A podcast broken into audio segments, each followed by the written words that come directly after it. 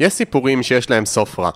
ואני יודע, מאז שאנחנו קטנים מספרים לנו סיפורים שבהם הכל מסתבך, הכל הולך בכיוון הלא נכון, אבל בסוף הטוב מצליח איכשהו להתגבר ונותן לנו תחושת התעלות.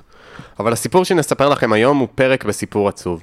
סיפור שכולנו יודעים את סופו, ולצערנו, אי אפשר לשנות אותו. לא נוכל למנוע אותו. לא נוכל לספר אותו ולפתור את עצמנו ממנו. אבל זה לא אומר שאי אפשר להיזכר בחיוך, גם ממרירות מסוימת בצד, ברגע של אושר בתוך סיפור עצוב. אז ביחד נחזור אחורה בזמן אל ה-13 באפריל 2014, ונדבר על אחד הרגעים הגדולים של ליברפול בתקופת טרום קלופ בפרמייר ליג. אולי הכי גדול. פתיח ומתחילים.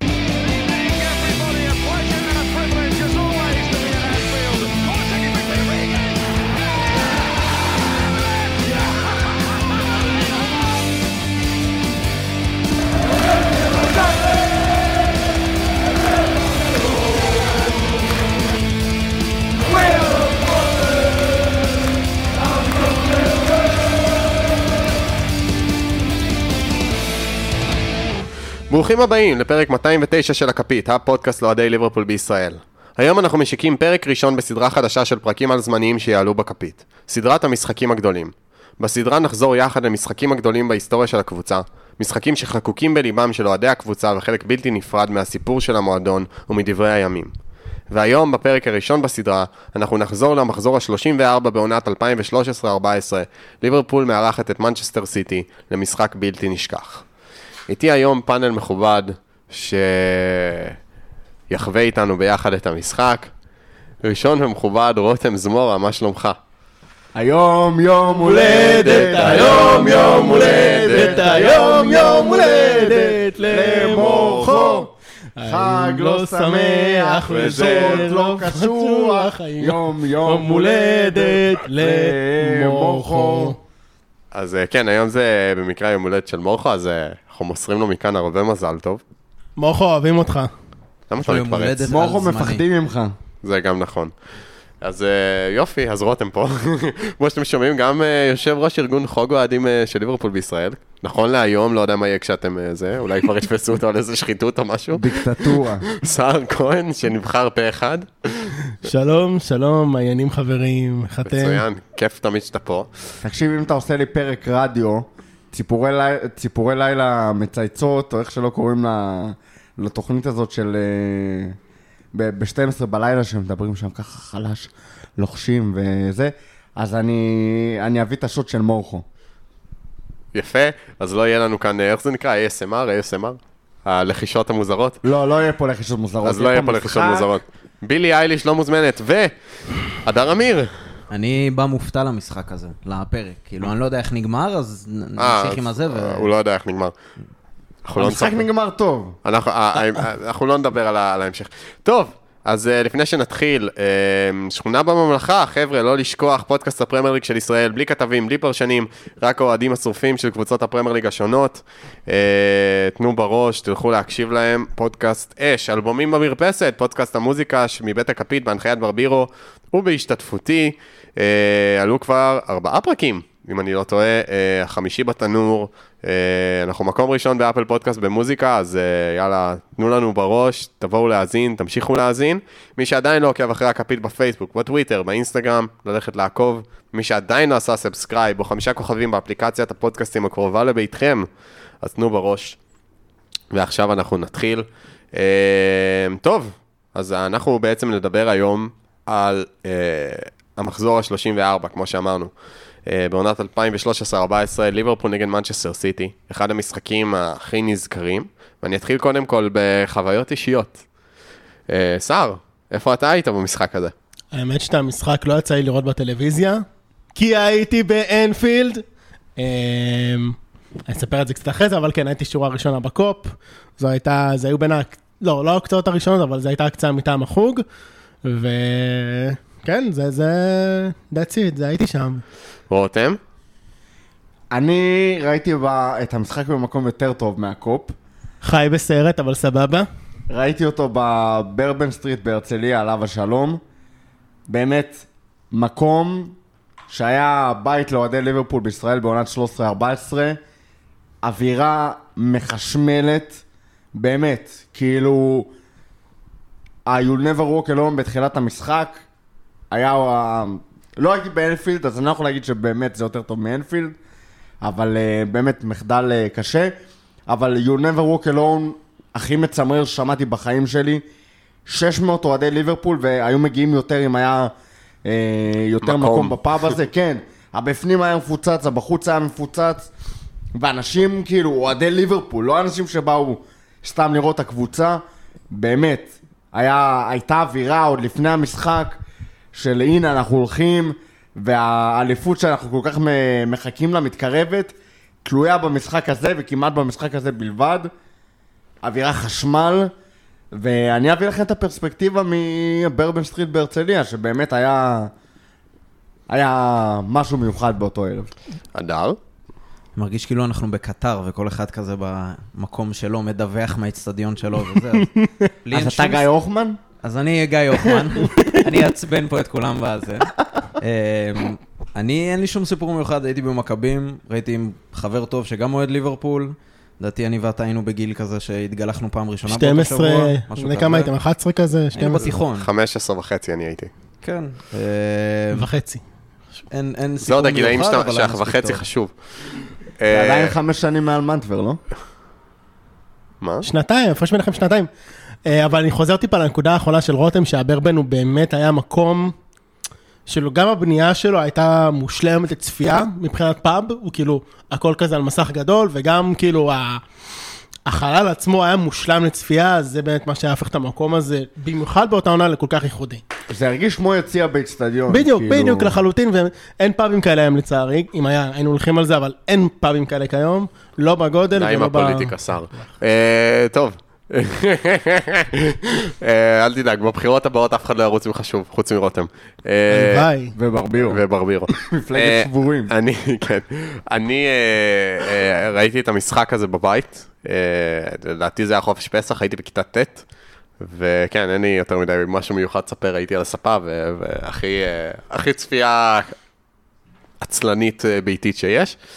אז אה, כן, אנחנו נתחיל קודם כל בלתת קצת רקע על המשחק, על אבל אתה העונה. היחיד פה בסיפור שלא צריך אלכוהול כדי להתמודד עם המשחק הזה ו- ואותה עונה.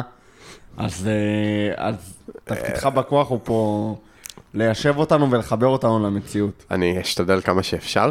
אה, אז אנחנו בעצם, כמו שאמרתי, אנחנו ניתן קצת קודם איזשהו רקע על העונה בכלל, מה היה לפני המשחק, כדי שככה נוכל להבין את כל ה... למה המשחק הזה כל כך משמעותי ומה הסיפור שמאחוריו. אז נתחיל קצת בסקירה קצרה של עונת 2013-2014.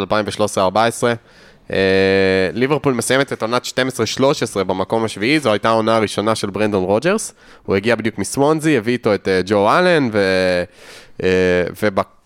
בינואר, לדעתי, בחורף, סטאריג' ג'ו אלן זה שביה שווי לא? הוולשי, כן. כן. כן. שדרך אגב, אה, אחרי שצפיתי שוב במשחק השבוע, רותם בינתיים אה, מתפנק פה על פרינגלס, אז אם אתם שומעים רעשי בליסה, אה, אנחנו מאחלים לרותם בתיאבון. אה, זהו, תאכל, תאכל. אה, אז בעצם אה, ראיתי את, אה, את השידור החזור של המשחק ג'ו אלן אה, של היום וג'ו אלן של אז, זה לא אותו בן אדם. אני, אני חייב אה, לטעון. עברו הרבה פציעות מאז. פציעות ותספורות וזקן בעיקר.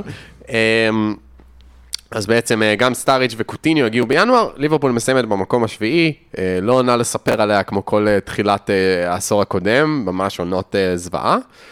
אה, ואז אנחנו מגיעים לקיץ, ומתחילה העונה השנייה של רוג'רס, שעדיין, שנשאר למרות העונה הלא כל כך מוצלחת, ונתחיל במי היה כוח האדם, מי היה בקבוצה אז? אמ, טוב, בגדול, אולי נתחיל עם רכש, שחקנים שהגיעו, שחקנים שעזבו. אגדות, אגדות קופ הגיעו באותה עונה. זה נכון. אגדות אגדות קו. גדולות. נתחיל ממי שעזבו אולי. אז ג'י- ג'יימי קרגר פרש מכדורגל. באמת אגדה כפרה. זה בהחלט אגדה. נעבור לאגדה הבאה, אנדי קארול אז עבר לווסטהאם. עד שהחזרנו את העונה. עד שהחזרנו אותו, ברגע זה הוא משחק, מי ששומע את זה במתישהו. דני ווילסון אה, שוחרר בחופשי, גם היה אמור להיות היורש של קרגר. כואב הלב, כואב הלב. ג'ונג'ו שלבי מיודענו אה, עבר. וולדמורט. סוונזי. ג'יי ספירינג, שהוא היחיד, השריד היחיד בערך מאותה עונה, אז אה, עבר לבולטון באותה עונה, עכשיו הוא משחק במילואים. אה, סטיוארט דאונינג, שמאז הספיק לעשות עוד כמה בעיות. אה, דני פצ'קו, איך קראו לו? דני פצ'קו? פצ'קו, כן. שהיה אמור להיות פרננדו טורס הבא, חלוץ ספרדי גדול מהאקדמיה, וכולם יודעים איך זה נגמר עם אז שחקנים הוא עבר. לקבוצה שאני לא יודע איך לומר את דני השם פצ'קו, שלה. ריאן ברוסטר, אה, וודברן, זה כאילו חבורה מתחלפת של צעירים שהבטיחו לנו שיהיה מהם משהו ו... הפועל. כפר סבא בסוף, כן. ואדם מורגן, שלא יודע אם יש למישהו הערה אה, מצחיקה. כן, כן. אדם מורגן, אותו, כמו דני פצ'קו כזה, אותו זה סגנון. אותו typecast. אותו אחד באנגלית. כן. אמ, מי הגיעו? לואיס אלברטו, שהיום הוא דווקא לא רע בלאציו. אחלה שחקן בלאציו. יאגו אספס הגיע מסלטה ויגו וחזר לסלטה ויגו. אגדה. אגדה, של... אגדי, אפשר להגיע אליו מרים הקרנות. הגדול בהיסטוריה אולי. אה, מיניולה, שפתח נהדר את הקדנציה שלו בליברפול גם. שחקן עם אחד. משירי השחקן הנהדרים ביותר, אם כבר דיברנו על הברבן סטריט ו- והאווירה של חוג האוהדים, שיר השחקן של אה, מינולה, על, אה, על המנגינה של מלך האריות. He's our keeper על בן... אה, בדיוק. אני זוכר את המשחק הראשון זה מלך שלו. האריות? לא, זה The Lion Sleeps Tonight, לא? נו. כן, זה לא מלך. sleeps tonight, זה מלך האריות? זה מטימון ופומבה, אבל... אה, אוקיי, בסדר. לא משנה. בקיצור, הנקודה היא שאני זוכר את המשחק הראשון של מינולה, זה היה נגד סטוק, הם קיבלו איזה פנדל דקה דקה תוספת 90 הזמן. 90 ומשהו, לדעתי. 2-1 לנו, אם אני כן, לא אנחנו טועה. נדבר, נדבר על העונה. כן. מי עוד? אמ, קולו טורה, הגיע ממנצ'סטר סיטי בחינם, גם עוד עליו שחקן אני עם מניח שיר שחקן שנדבר. אגדי. בהחלט. אה, תיאגו אילורי? אילורי, אילורי. בלם פורטוגלי, אגדה, גם כן, הוא וסבסטיאן קואטס, שאני לא בטוח שהגיע באותה עונה. לא. שני, אבל היה פחות או יותר באותה תקופת זמן. שני בלמים מהמבטיחים שהיו, ויצא מהם... אה, מספרת אחת יפה ותו לא. אה, ממדו סקו הגיע מפריס סן ג'רמן, ההעברה הכי יקרה באותו קיץ, 15 מיליון פאונד. והגיעו שתי השאלות, אלי סיסוקו, זה אחרי ש... חוסה אנריקה נפצע בפתיחת העונה, וויקטור מוזס הגיע בהשאלה מצ'לסי. התחיל- שהתחיל את העונה לא רע, יחסית. ש- שצריך להגיד, בפרק הפלופים שעשינו, אז הכנסנו את פינת הנשכחים על שם ויקטור מוזס. אז אה, הוא היה שם, וגם סיסוקו היה שם. שחקנים שאתה לא זוכר שהיו בליברפול. הם, הם הפציעו לכמה הופעות באותה עונה. חלקן היו טובות יותר, חלקן פחות. ויקטור מוזס עוד אה, עשה כמה הופעות כן, גם מאוד הבקיע בצ- כמה פעמים. בצ'לסי אחר כך. אה, בצ'לסי הוא היה חלק מאוד חשוב באליפות כן. שלהם אה, שלוש עונות אחרי. ארבע עונות, אה, שלוש עונות. בעונה אצלנו הוא היה על תקן... אה, או שאתה סופג בגללו גול, או שהוא לא עושה כלום. זה פחות או יותר היה ויקטור מונזה של אה, עונת 13-14. שחקן אה, מאוד מאוד מיוחד. כן, לגמרי. אז uh, רק נגיד מי השחקנים הבולטים חוץ מזה. אז uh, כמובן לואי סוארז, שעדיין בקבוצה, uh, בדמי ימיו, בן 27, בשיא הכוח שלו. Uh, דניאל סטאריג', uh, שהגיע בחלון ינואר. ג'רארד עדיין נמצא, כבר בן 34, עובר להיות יותר קשר אחורי מאשר אה, מה שאנחנו הכרנו, אבל עושה את זה טוב. קוטיניו שהיה אז כיש- כישרון צעיר בן 21, הנדו, גם כישרון יחסית צעיר בן 23, וכמובן אי אפשר שלא להתייחס, רחים סטרלינג, שממש פרץ, היה בן 19 או 20, והיה אחד הכישרונות הכי בולטים כאילו באקדמיה, ובדיעבד אולי אחד השחקנים הכי גדולים שיצאו מהאקדמיה באותה תקופה, בפרספקטיבה של היום. בהגנה, האיש והאגדה מרטין סקרטל. אה, חיים יאללה בלב. סקרטל. ראש הזהב, אה, ליטרלי באותה עונה, אה, גלן ג'ונסון, שעליו נקרא השם, לא לג'- הקריאה לא לג'ונסון, וזהו, פחות או יותר, אה, דניאל אגר, כמובן. מה עם ג'ון פלנגן? אה, צודק. ג'ון פלנגן, אנחנו נגיע אליו, אה, המגן השמאלי הטוב בהיסטוריה, שיגידו באותה, באותו פרק זמן. קפוא האנגלי. דרך אגב, שוער שלישי באותה. עונה, שוער שלישי באותה עונה, דני וורד, היום שוער נבחרת ווילס ולסטר. אה, כן, אז בעצם זה, זה היה כוח האדם באותה עונה. וטוב, בואו נתחיל באיך התפתחה העונה. אז כמו שאמרנו, הפתיחה במשחק מול סטוק בבית. אה, פתיחה היסטרית. צריך לזכור, סוארז מושעה בתחילת העונה. אלא מה? על מה זה היה? זה היה פעם על, אה, על פטריס אברה, נכון? אם אני לא טועה.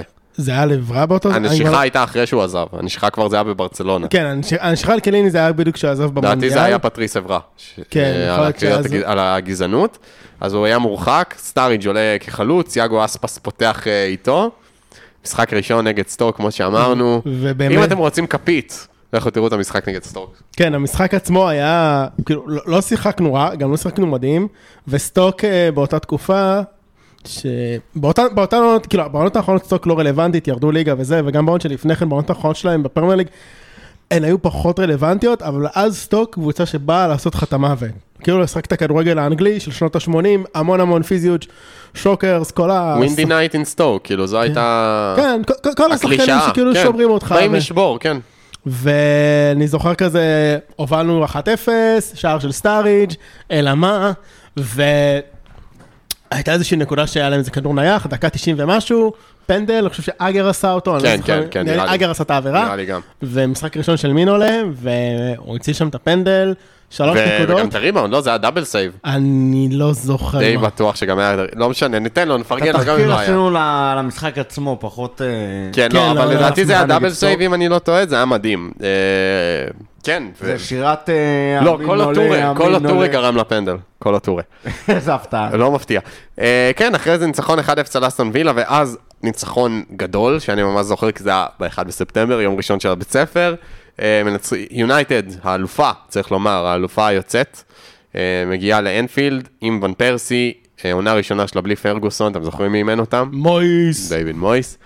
אה, chosen one. בדיוק, וליברפול עולה ל-1-0 מגול של סטאריג' בקרן, אם אתם זוכרים את זה, כזה עם אגר, הקרן האחורית, עם כן, אגר נוגח. אחד, סטאריג' נוגח אה, אחורה כזה, דקה וכובש, שישית כזה. זה דקה רביעית, ממש. מוקדם. אה, משחק כאילו, דרך אגב, זה היה 1-0 שלישי ברציפות, שליברפול מנצחת משער של סטאריג', כאילו שלושה ניצחונות רצוף בתחילת העונה, סטאריג', סטאריג', סטאריג' 1-0. שמע, זה, זה אחד המשחקים הכי זכורים עליי בחיים. קודם כל היה שם אה, צוות ש... צילום של אה, ספורט 5. אפשר למצוא את הכתבה, עשו כתבת צבע על חוג האוהדים וזה ב... בערוץ הספורט, אפשר למצוא אותה ביוטיוב, בערוץ של גבריאל איידו. יש שם כמה דמויות...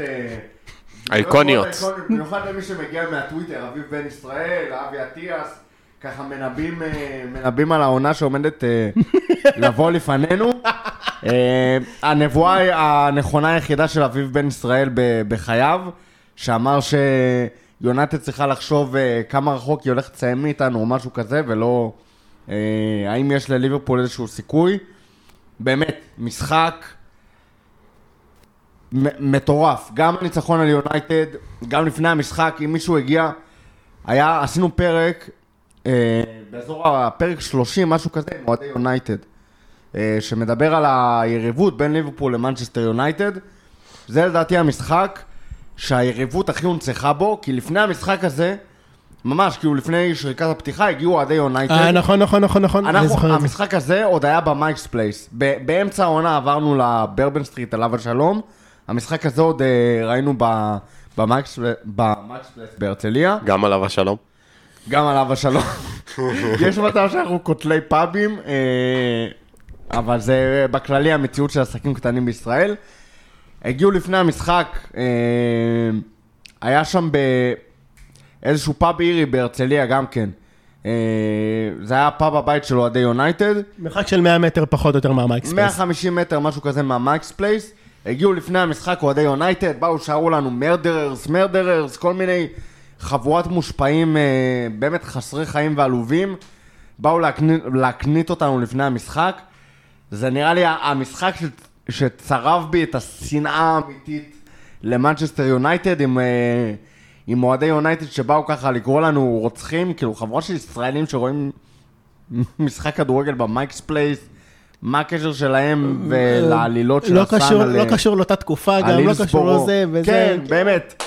אה, משהו מיוחד, ואז בסיום המשחק הזה אה, חגגנו ניצחון על מנצ'סטר יונייטד, גדול מאוד, היה כיף, וזו תקופה שבה הניצחונות על יונייטד לא היו מובן מאליו כמו בשנים האחרונות. ברור, זו תקופה שהיא גם כל כך שונה ממה שאנחנו רגילים אליה, כי בארבע, חמש שנים האחרונות אנחנו מגיעים לקרבות טופ, 12, גמרים. 12, 13 היו עונות כאילו ש... שאני מכחיש, הם לא אה, קרו מבחינתי. אתה כמו, היית יותר גרוע מווסטהאם, היית איזה אסטון וילה כזאת. החלום שלי להיות, להיות ווסטהאם באותם שנים. לא, אני אומר לכם, היינו קבוצה גרועה, בלי שום דבר, חוץ מג'רארד, וחוץ מ... באותה תקופה קרגר, לפני שהוא פרש. אגר וזה, אגר, כאילו הוא טיפה. פיה, כאילו טיפה, אבל לא היה לך שום שחקן כמעט שאתה אתה אומר עליו, וואו, כאילו הגיעו איזה אנדי קארול, וטו- והיה תורס שעזב, ו- ומאז כלום, והיה סוארז איכשהו. ו-. סוארז טיפה החזיק את הגחלת, אבל אה, אפילו פתחנו איתו את העונה הזאת. אה, סטאריג' באמת סחב אותנו בפתיחה של אותה עונה. שלושה ניצחונות רצופים, כאילו, היום אנחנו שלושה ניצחונות רצופים, זה כלום. זה, זה תחילתו של... אה, שינוי. של, של משהו קטן. פעם אה, בעונה 13-14, שלושה ניצחונות ברצף בפתיחת עונה, היה כאילו, וואו, איזה מדהים פתחנו את העונה הזאת. כן, והיום אתה יודע כאילו- מה, אפילו יש לנו עכשיו, אם לא טועה, הרצף האחרון שלנו זה תשעה ניצחונות ב-11 משחקים. עכשיו, עכשיו נדבר על ליברפול הנוכחית, ואתה אומר, ואתה מבואס רצח, כאילו, על התקופה הזאת, ופתאום עכשיו שלושה ניצחונות, אז, תחילת עונה. התקופה הייתה כל כך שונה, ותפסת את ליברפול כקבוצה שונה, שאתה לא יכולת להאמין שאנחנו יכולים להגיע לאיזשהו רצף כזה ולהיות בטופ בתחילת העונה. זהו, נראה לי פתיחת העונה זה לא שהיה... שוב, אני לא יודע מה היו יושבים שם בחדר בשעה, אבל כאילו, אני יודע בתור אה, אוהדי ליברפול שלה, זה לא שישבו ואמרו, טוב, הציפיות שלנו לפתיחת העונה, נראה לי נילחם עם סיטי עד הסוף, וכאילו, זה היה, מה, בוא נחזור לצ'מפיונס לא, איכשהו, כן, כי בוא לא היינו כמה. שנים טובות. לא, לחלוטין גם אפשר להסתכל על הסגל ולהגיד, אוקיי, כמה שחקני world class יש לנו? יש לנו את סוארז, שהוא וזהו. מדהים, יש לנו את אה, קוטינו וסטרלינג שהם שני פוטנציאלים עצומים, זהו. סטאריג' הוא סטאריג' הוא בסדר, חצי חצי, וזהו. חצי חצי, הכל היה אבל בסימן שאלה גדול. וג'ארד- גם סואר זה ג'ארד. היה סימן שאלה גדול, כן, לא אבל- ידעת שהוא יהיה כל כך באותה כן, עונה. אבל הרג- לא, אבל כן הרגשת את הניצוץ מסוארז, כן. יאמר לזכותו, עונות קודם, הרגשת את לא, אבל הניצוץ הזה. 12-13 זה עוד היה לפני ה...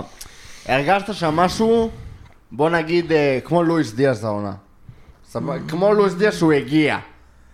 ראית אה. שם כדורגל ברגליים, אבל לא היה... היו. החמצות, היה כאילו הרבה חוסר תכלס. ראית את הדרום אמריקאי בפנים, שיכול לבוא ולטרוף את הדשא? ראית אותו מקלל את אברה בקללות גזעניות, שאחר כך המועדון אה, גיבה ובדיעבד התחרט על זה? אבל לא היה, כאילו... לא היו הרבה ציפיות לעונה הזאת. לא, ממש כלום, לא. כלום. אז צריך להגיד, ליברפול פותחת עם שלושה ניצחונות רצופים, מגיעה גם, מחזיקה במקום הראשון, אחרי זה רצף של תוצאות לא מי יודע מה, קצת ניצחונות, קצת הפסדים, אני אכנס לזה, ואז לפני ה Christmas מתחיל רצף של אה, ארבעה ניצחונות ברצף, שמתחיל בחמישייה בלתי נשכחת על נוריץ' בבית עם רביעייה של סוארז.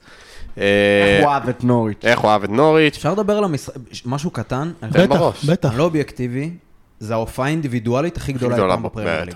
אמיתי, באמת. כל גול יותר יפה מהשני. היסטרי. זה פסיכי. כאילו, באמת. אה, בטופ 10 שערים של סוארז, לדעתי שלושה שלושה מתוך משם, הר- כן. מכל הקריירה, בתוך כאילו. החמישה, כאילו. בטח, מה? אז זה שהוא מקפיץ לעצמו ובועט מאיזה 30 מטר, זה זה מדהים. הכל, יש לו שם גול מחצי מגרש. מגרש, יש לו אחד שהוא נותן וולה מ-30 מ' קרן. כזה, כן, חצי וולה. כאילו, באמת. אז אה, זה מיד, דברים שבפיפ"א אתה לא רואה, אז והוא עשה את זה ב... כן.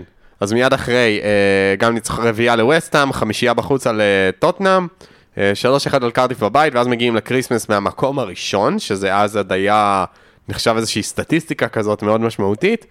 אה, כן.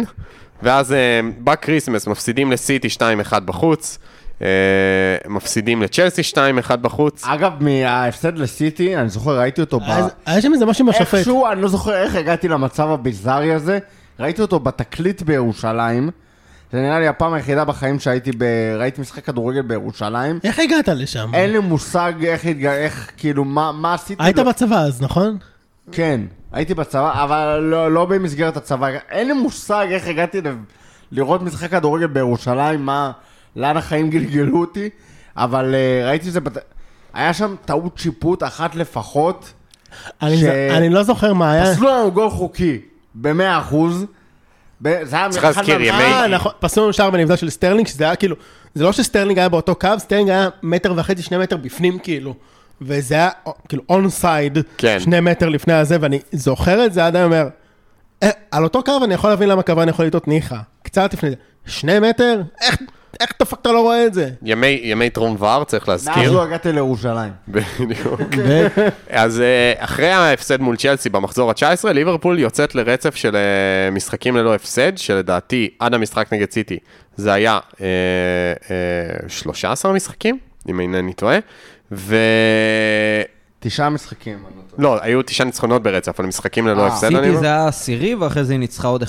כן, לא, אבל זה היה רצף ניצחונות, אני אומר ב- ללא הפסד, היו רק תיקואים, היו רק שני תיקואים מול אה, אסטון וילה וווסט ברומיץ'. בתקופה בה באמת היה דמיוני להגיע לרצף כזה של ניצחונות. כן, זה עכשיו לא השיא תקופת של ליברפול ליברפול סיטי. זה 18-19 ניצחונות. ניצחונות רצופים, כאילו סיבוב שלם פחות או יותר שאנחנו מנצחים ברצף, אז 14, 11 ניצחונות רצופים, זה היה כאילו משהו בלתי נתפס. אז היא השוותה שיא, אגב. כאילו זה היה... היא השוותה את השיא שלה ליונייטד. כן. אז זהו, זה היו 14 משחקים ללא הפסד. אה, שכוללים בהם, דרך אגב, אה, 5-3 מול סטוק סיטי, 4-0 מול אברטון בדרבי, 5-1 בלתי נשכח על ארסנל, עם אה, רביעייה תוך 20 דקות, מי שלא מכיר את המשחק, אני רוצו חושב לראות. שזה אחד המשחקים הכי גדולים שלנו אי פעם בפרמייר ליג. מה, 5-1? זה היה אני מדהים. חושב זה שכן. זה, אני ושרה זוכרים את זה ככה, ראינו את זה בברבן, גם לא- כן בברבן סטריט, לא- ולא שברתי אז כיסא. שר שבר כיסא באותו לא, באותו- באותו רגע, אני. אספר למה. אני ראיתי כיסא פנוי בצד, עכשיו אמרתי, כיסא בצד, קורה, אולי לפעמים זה... אחרי דק- אחרי שתי דקות שקפצתי כיסא, הבנתי למה הוא היה בצד, כי הצלחתי לשמור אותו, כנראה היה שם איזה... שר חגג שער, קפץ על הכיסא, באיזשהו שלב שר מצא את עצמו מרוח על הרצפה, כן. והכיסא היה כאילו חצוי לשתיים. זה, זה המשחק.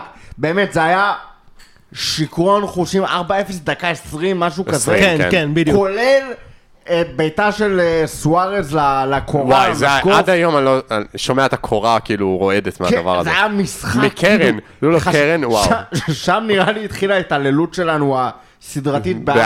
בארסנל באנפילד, כן. שנגמרה רק העונה. לא, אה, באנפילד. אה, באנפילד. באנפילד אוקיי. לא. באמת, זו הייתה עונה שלאט לאט, תוך כדי שהיא התגלגלה, הרגשת שמשהו קוסמי קורה פה.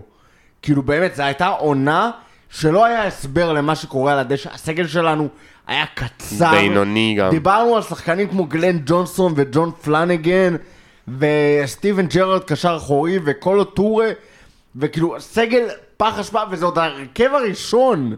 זה, מה שהיה לנו על הספסל, כאילו, אלוהים ישמור, לא היה ספסל, אין דבר כזה ספסל. מה זה שבוריאד, היה לך שם את ג'ו אלן, קולו טורה, ויקטור אה, מוזס, ויקטור לוקאס מוזס, לריבה. וסיסוקו. אלי סיסוקו, כן, באמת כאילו חבורה, אין, אין שום קשר בינם לבין מרדף, בין מרוץ אליפות, כאילו זה היה משהו שהגיע משום, ותוך כדי העונה כאילו מתגלגלת, ואתה לאט לאט מרגיש, ו- ואתה נשאר ב... והמשחקים כמעט כולם רכבות הרים, צריך להגיד את זה. העונה הזאת זה אולי העונה עם המשחקים הכי מטורפים שאני זוכר של ליברפול. מבחינת ה... כן, כאילו כל חמש משחק... הסטרוק. ואז, דרך אגב, אחרי משחק מול ארסנל, אחרי החמש אחד, משחק עוד יותר, ב- לא יודע אם עוד יותר, אבל בלתי נשכח באותה מידה בקרייבן קוטג', שלוש שתיים מפנדל של ג'רארד, דקה 90 וקיבינימט. 95, כן. 90, כן, משהו ממש מטורף. אה, זה היה מהפך כזה, אני חושב שגם לסטיבי היה כן, בישול מדהים כן, מחצי היה מגרש. בישול מדהים עם החיצון בפלש כזה, כן, ש- עונה כאילו ששערים נופלים בה בכל כיוון. זהו, מחזור אחרי 4-3 על סוונזי, אה, 3-0 על סאוטהמפטון, 3-0 באולד טראפורד, 6-3 בחוץ על קרדיף, ומשחק גם. זה כאילו משחקי איך פיפ"א. אתה סופג שלושה שערים מקרדיף? כאילו באמת, היו שם דברים... ההגנה, צריך אני לומר. חושב שאם ארבעתנו היו בהגנה נגד קרדיף, היינו סופגים. שלושה שערים. זהו, אז אה, צריך להגיד, אה, באמת, ליברפול קבוצה מאוד...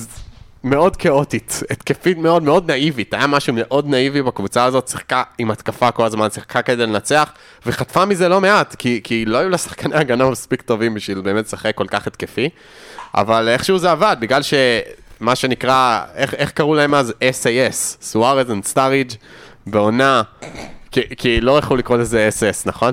אה, בכל מקרה, אז הם בעונה מטורפת, שניהם אה, כובשים בסופו של דבר יותר מ-20 שערים, סוארז 31. נראה לי אם אני לא טועה. 21 שערים ביחד. נראה לי זה בין, כאילו מאז אולי עם סאלח ומאנה, אבל הם כן, הכי אבל להיות זה- זה שהובילו את צמד מערכות מטורף, השערים. כן. ואני רוצה גם לתת איזה חצי שנייה לסטאריג' שהוא בעיניי היה, היה מדהים באותה הוא עונה. היה כל כך מדהים, ואני חושב, הוא- בתכלס, בלעדיו העונה לא הייתה כמו שהיא הייתה, כי מעבר הוא לעובדה שהוא סחב אותנו בהתחלה. הוא שכר אותך לשלושה ניצחונות בתחילת העונה, ואחרי זה, אם אני, אם אני לא טועה, אני לא זוכר את הסטטיסטיקה, אבל היה לו כמה שערים מאוד מכריעים במהלך העונה.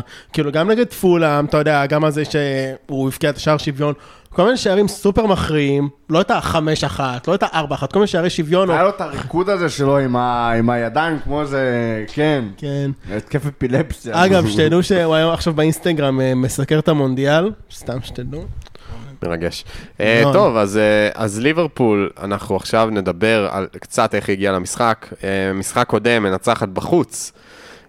בווסטהאם. זה, ספר לי מה מה היה מצב הטבלה אז זה כבר אני אגיד, אני רק אגיד, משחק קודם, ליברפול מנצחת בווסטהאם. קודם לפני המשחק נגד סיטי סיטי. במחזור 34. כן, ממש לקראת סוף העונה.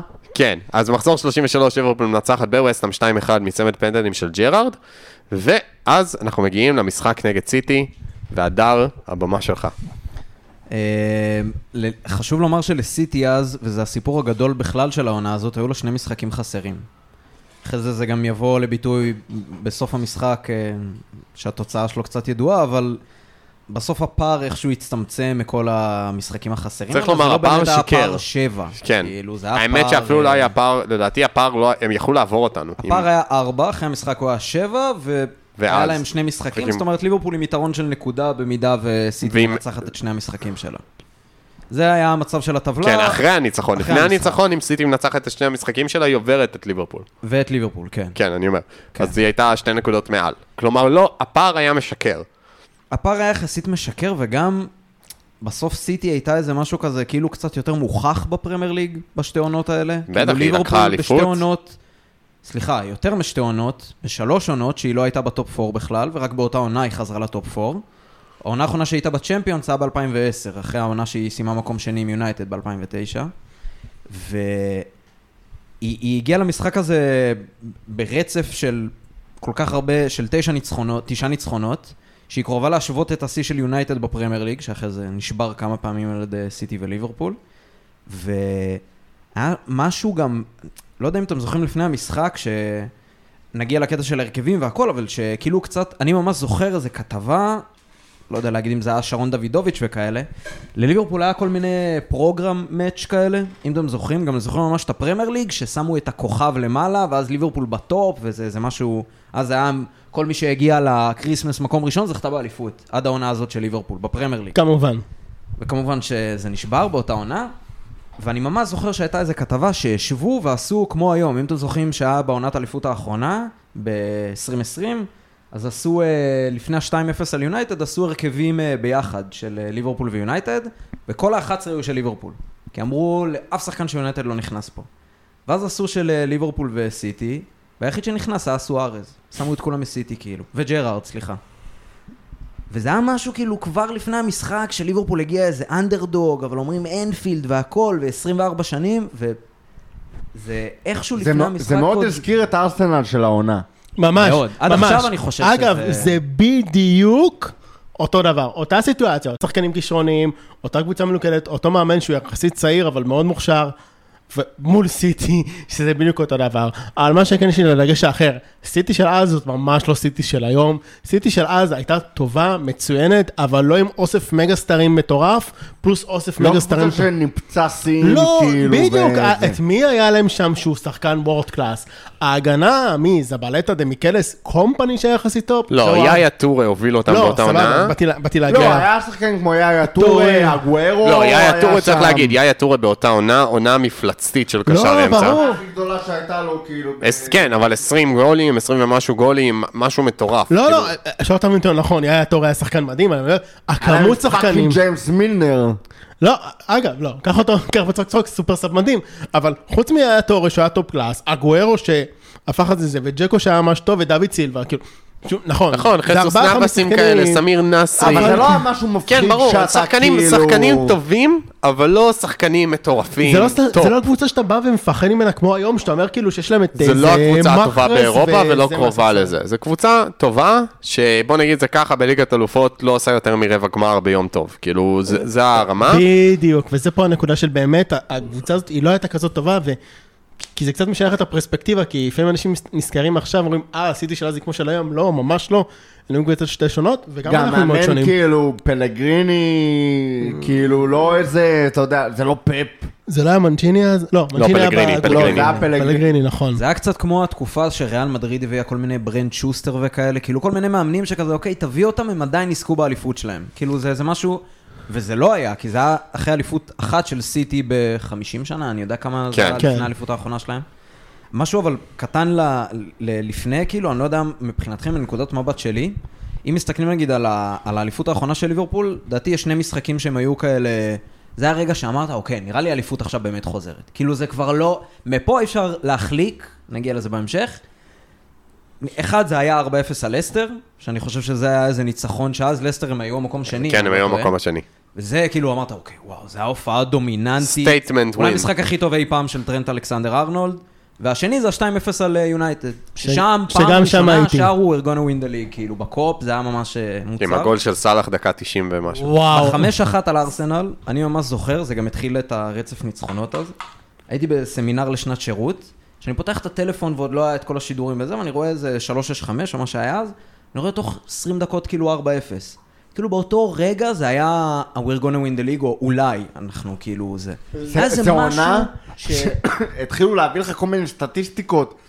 בפעם האחרונה שליברפול לקחה אליפות, אה, גם כן אה, ניצחנו מחזור ראשון עולה חדשה, ובמחזור ה-23 ניצחת בליל ירח מלא זה, כל מיני כן, סטטיסטיקות. כל- כל מיני חרטות כאלה, כאילו. כן, שזה כתוב בכוכבים, בגלל זה וזה העונה לוקחים אליפות, ולאט לאט תוך כדי העונה כאילו נבנה הנרטיב הזה, של הנה אנחנו לוקחים את האליפות מ-out of nowhere, בלי שום היגיון, כשהעונה לפני זה כאילו 12-13, אחת העונות הביזיוניות והמביכות של ליברפול ever, ולאט לאט זה נבנה, לאט לאט זה נבנה, עד שזה הגיע למשחק הזה נגד סיטי, שהוא היה אמור להיות המשחק המכריע של העונה.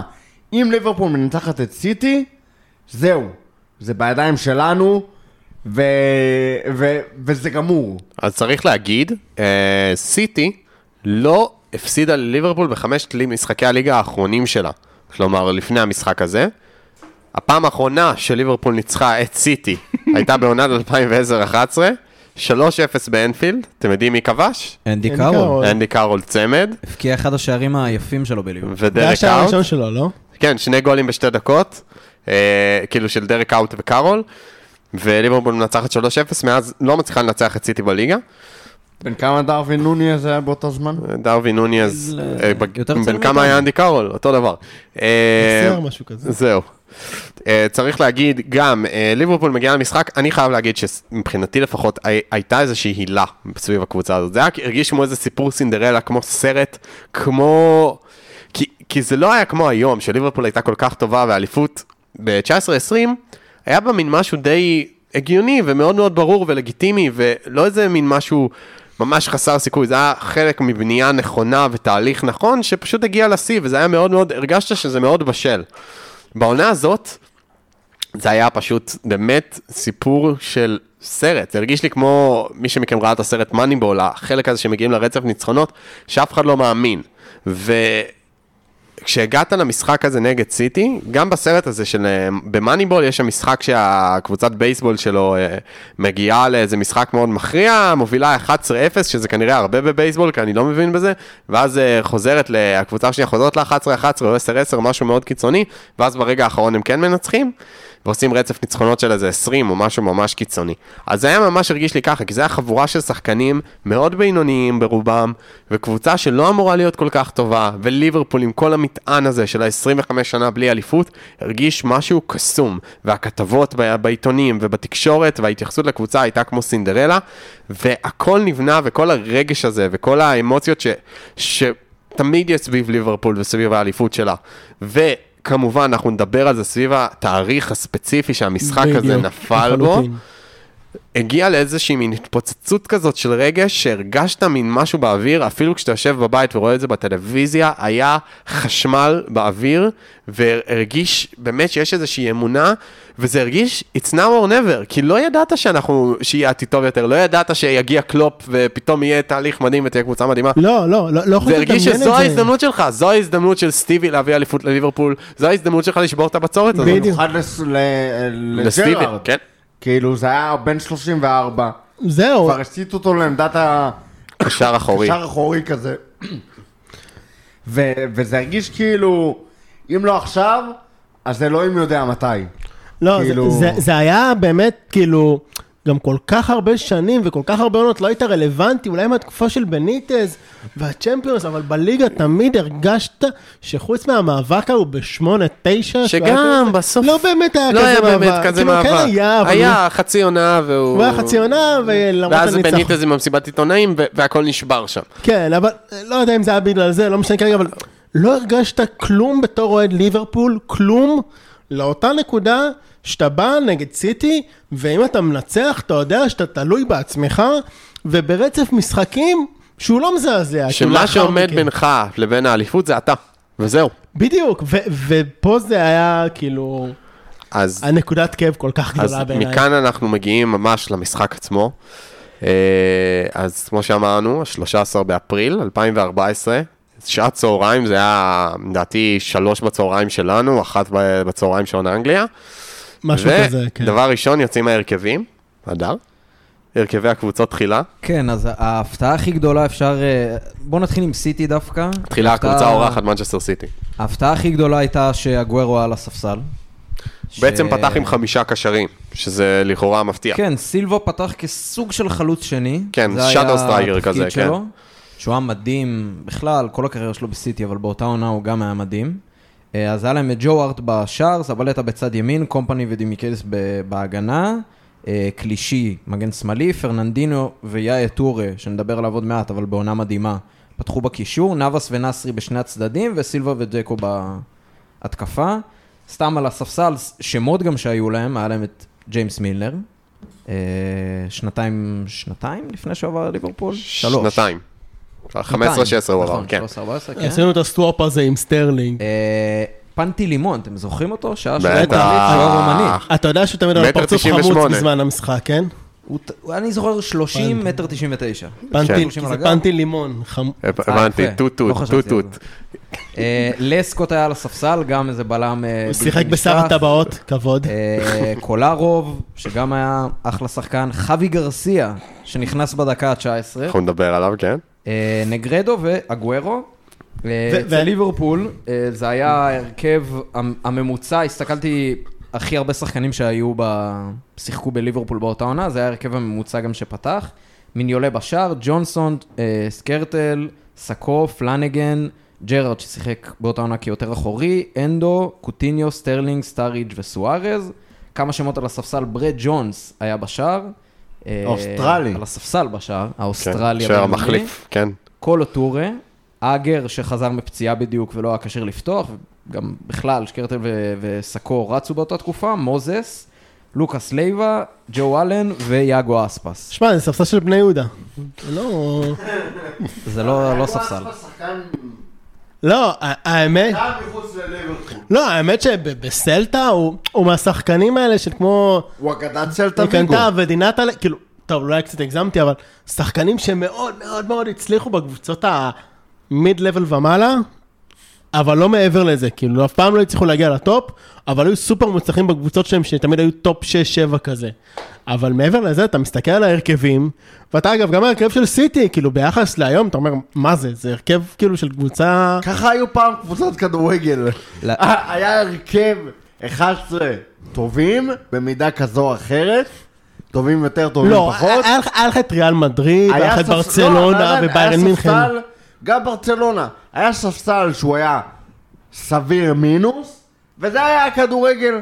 יש לך נכון. 11 שחקנים שהם סאקו וסקרטל זה, או סאקו ואגר זוג הבלמים שלך, ולטוב ולרע. וברגע שאתה מעלה שחקנים מהספסל, זה גיבוי, זה לא שחקני הרכב. צריך להזכיר, ימי שלושה חילופים, כאילו אם כבר מישהו שכח, אז שלושה חילופים, אין ור, כדורגל קצת שונה ממה שאנחנו מכירים היום, וזה, אלו בעצם היו ההרכבים, ואז אה, מתחיל בעצם המשחק, וצריך להגיד, 13 באפריל, קרוב מאוד ל-15 באפריל, ו-15 באפריל זה אה, יום הזיכרון של הילסבורו, יום השנה להילסבורו, ובאותו יום, הילסבורו הרי אה, 89, אנחנו ב-2014, 25 שנה. כלומר אה, רבע מאה להילסבורו, יום מן הסתם מאוד משמעותי. אז בעצם לפני המשחק מתחיל טקס, אה, אני ממש זוכר את זה, אה, אה, סער עוד מעט יספר איך זה היה מהאצטדיון, לפחות מהטלוויזיה, המוזאיק המדהים על הקופ, אה, שרשום עליו 96, אז עוד זה היה 96, היום כבר 97. קלוזאפים על קני דלגליש ביציע, איין ראש, מרגרט אספינול, אה, מי שמכיר, אה, ראש, אה, יושב ראש ארגון המשפחות השכולות של אה, אה, אה, וממש האווירה, צריך להגיד, אילסבורו בליברפול זה יום מאוד משמעותי, זה באמת היום אולי הכי משמעותי בשנה מבחינת המועדון, ו- זה הרגיש כאילו אלוהים רואה את המשחק הזה. ממש.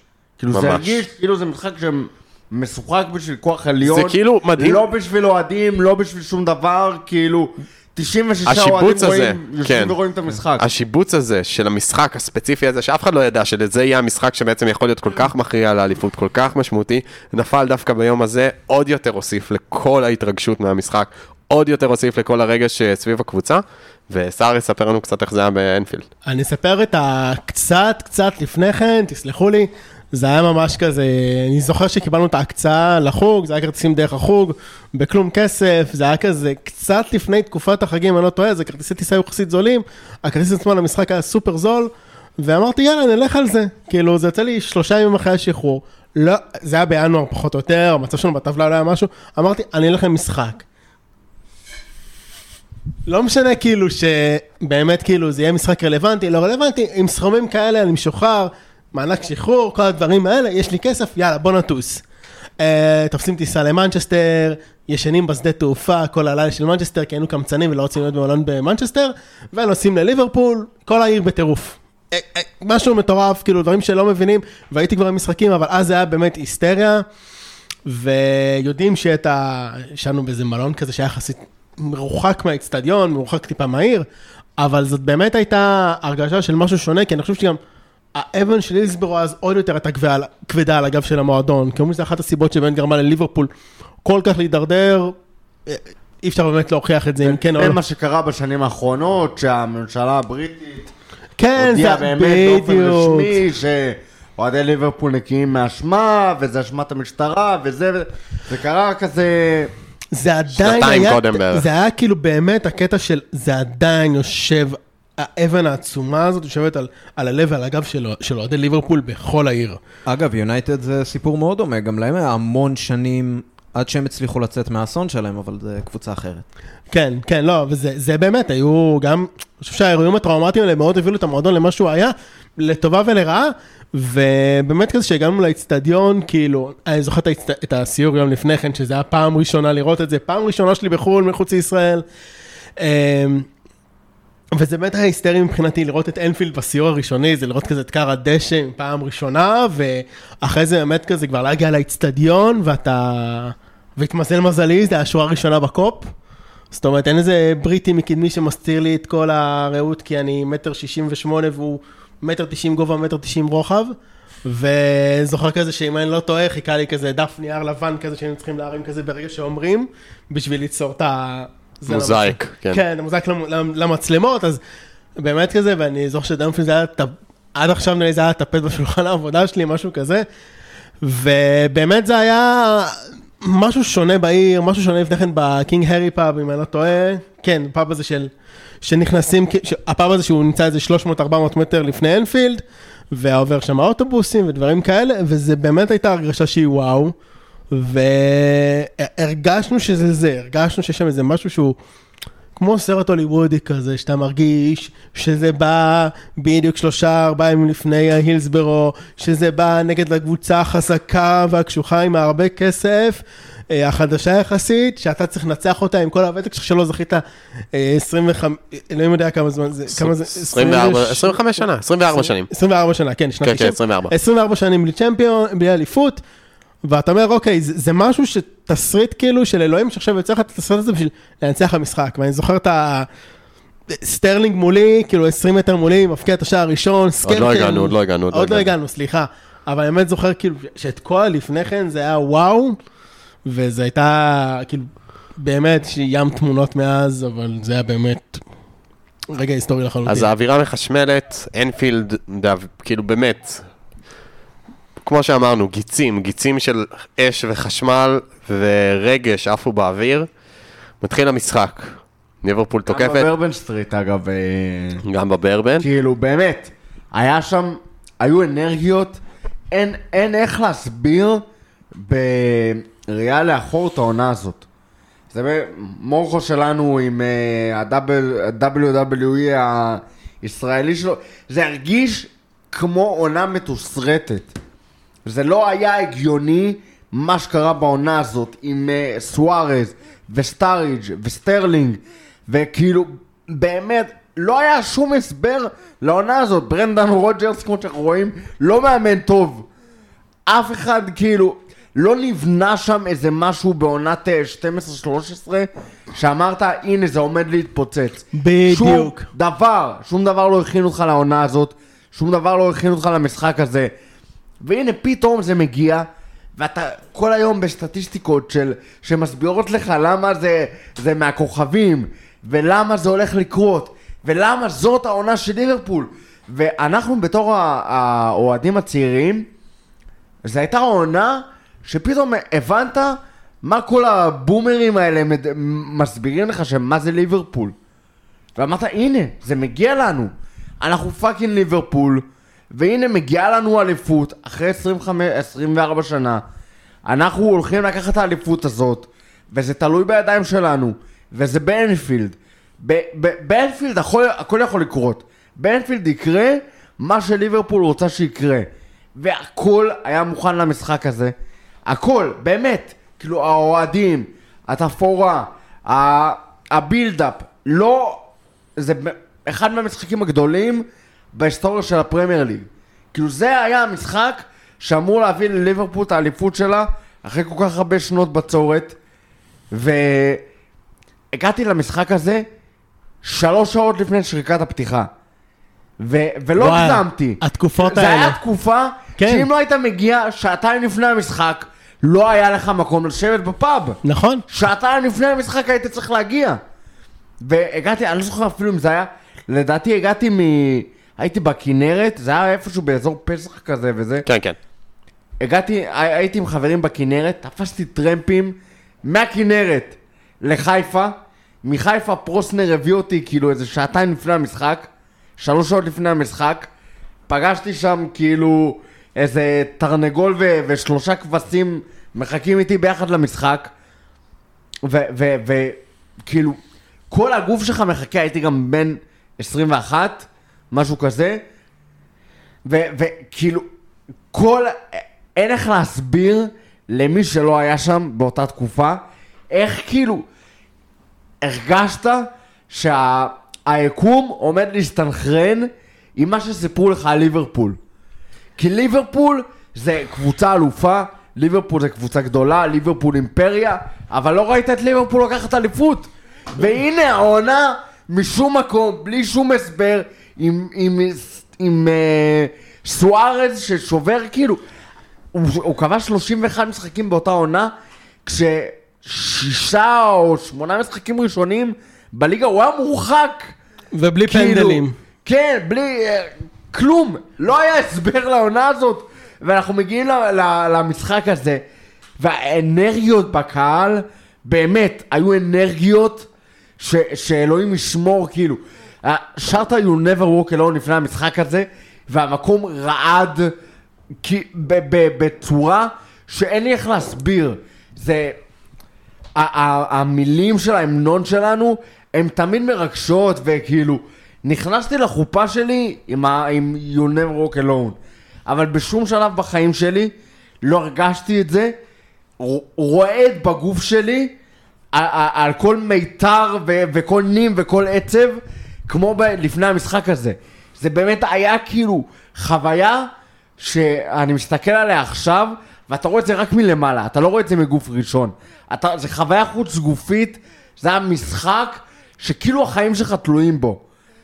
והשרים You never walk alone, כל המתח באוויר, כל אוויר, הכל רועד, כאילו, אתה לא מבין, אתה לא מאמין שזה אמיתי. כי זאת פעם ראשונה שאתה מגיע למעמד כזה, כן, אחרי- בתור אתה, אתה, לא נמצא, צעיר. אתה לא מאמין שאתה נמצא במקום הזה. הרי בני כמה היינו אז? 21? 2021, היינו צוציקים, לא חווינו שום דבר, אלא אם כן זה מישהו היה בצ'מפיונס אז ב-2005, אבל אני ורותם, אוהדים צעירים, מלא אנרגיות, שזה, פתאום זה הר- הרבק שלנו לאותה קבוצה הזאת, ופתאום אתה לא חווית דבר כזה.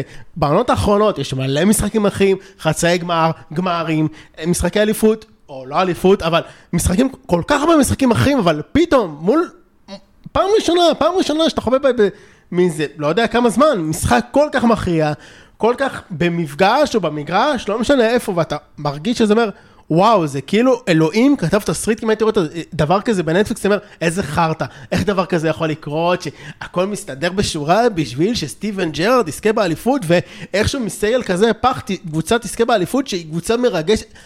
אתה לא מאמין לזה, קשה לך לעכל את זה, וזה זה בדיוק מה שנכנס אז, ו, ו, ובאמת כאילו, אני אמשיך אליכם כן. קצת נראה עם לי. כל זה, עם כל... אז אני אגיד ככה בקצרה, בקצרה, בקצרה, כי אנחנו... אני רוצה גם שנדבר על המשחק עצמו.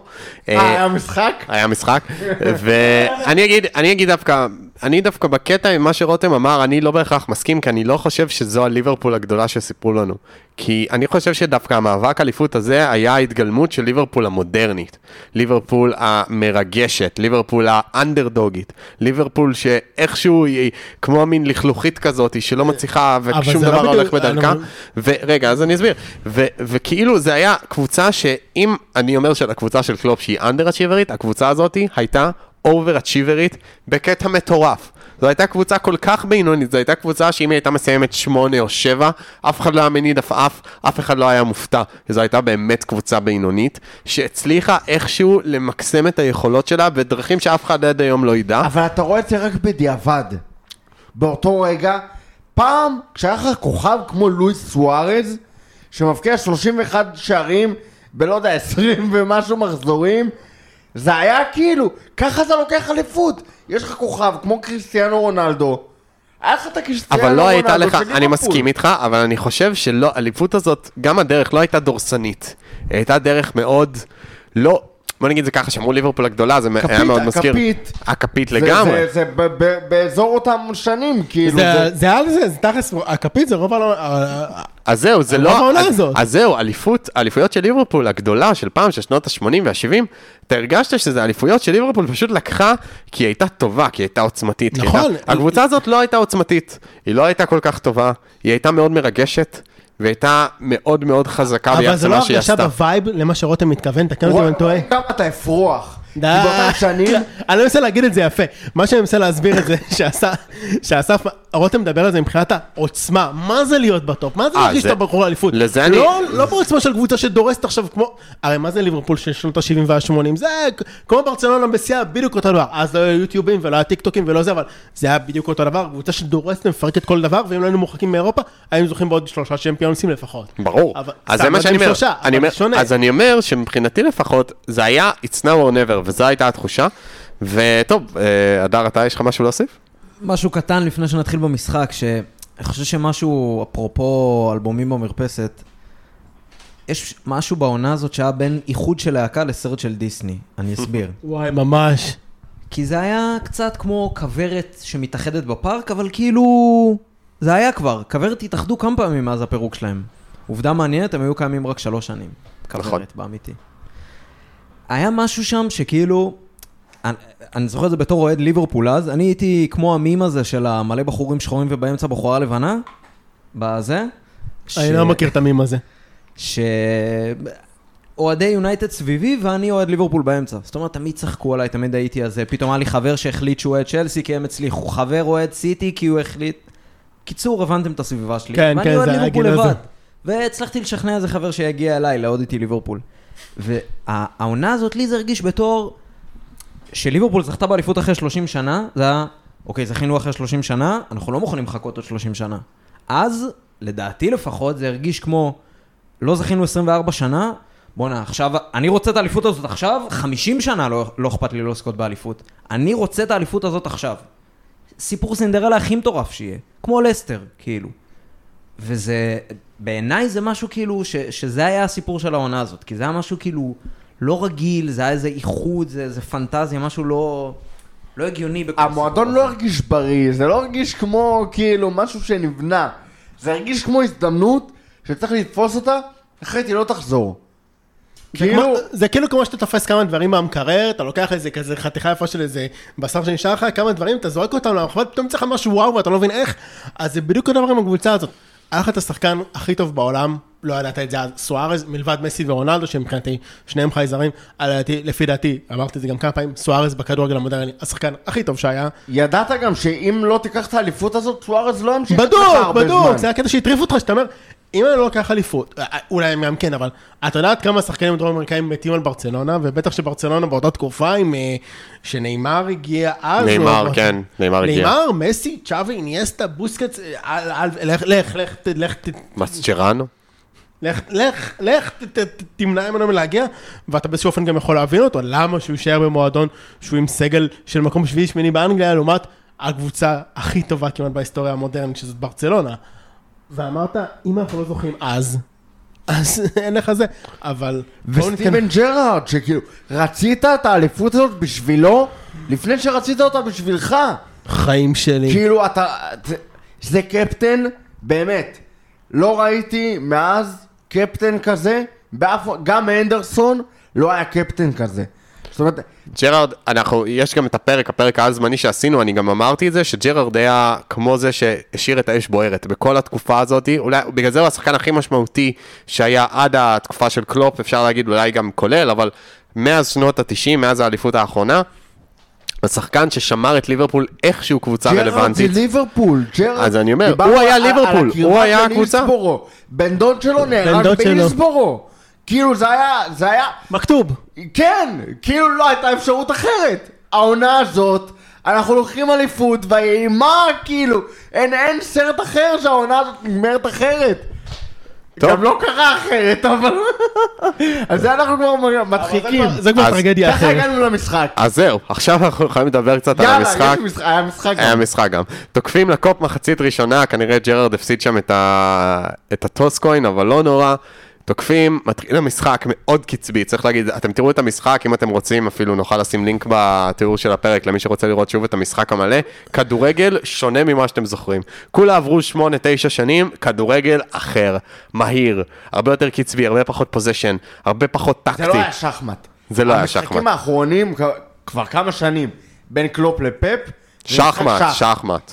זה היה משחק של יאללה באלאגן. אנחנו יותר טובים, לא, אנחנו יותר טובים, אנחנו נשים יותר שערים, vibe לא, אנחנו נכבוש יותר. vibe של משחק על המגרש כזה. כן, זה מה משחק, ש- אין- משחק אולסטאר ב-NBA, לא, ו- ומבחינת ככה זה הרגיש. ה vibe על המגרש היה באיזושהי נקודה בתור אוהד, כאילו ב- באיצטדיון, אתה קצת קצת מרחם על אוהדי סיטי, כי כבר הייתי משחקים, עד אז הייתי משחקים, הייתי משחקים אחרי זה, וכל נגיעה של שחקן סיטי בכדור, זה לא בוז מתון, בטח גם, גם פחות שומעים את זה בטלוויזיה.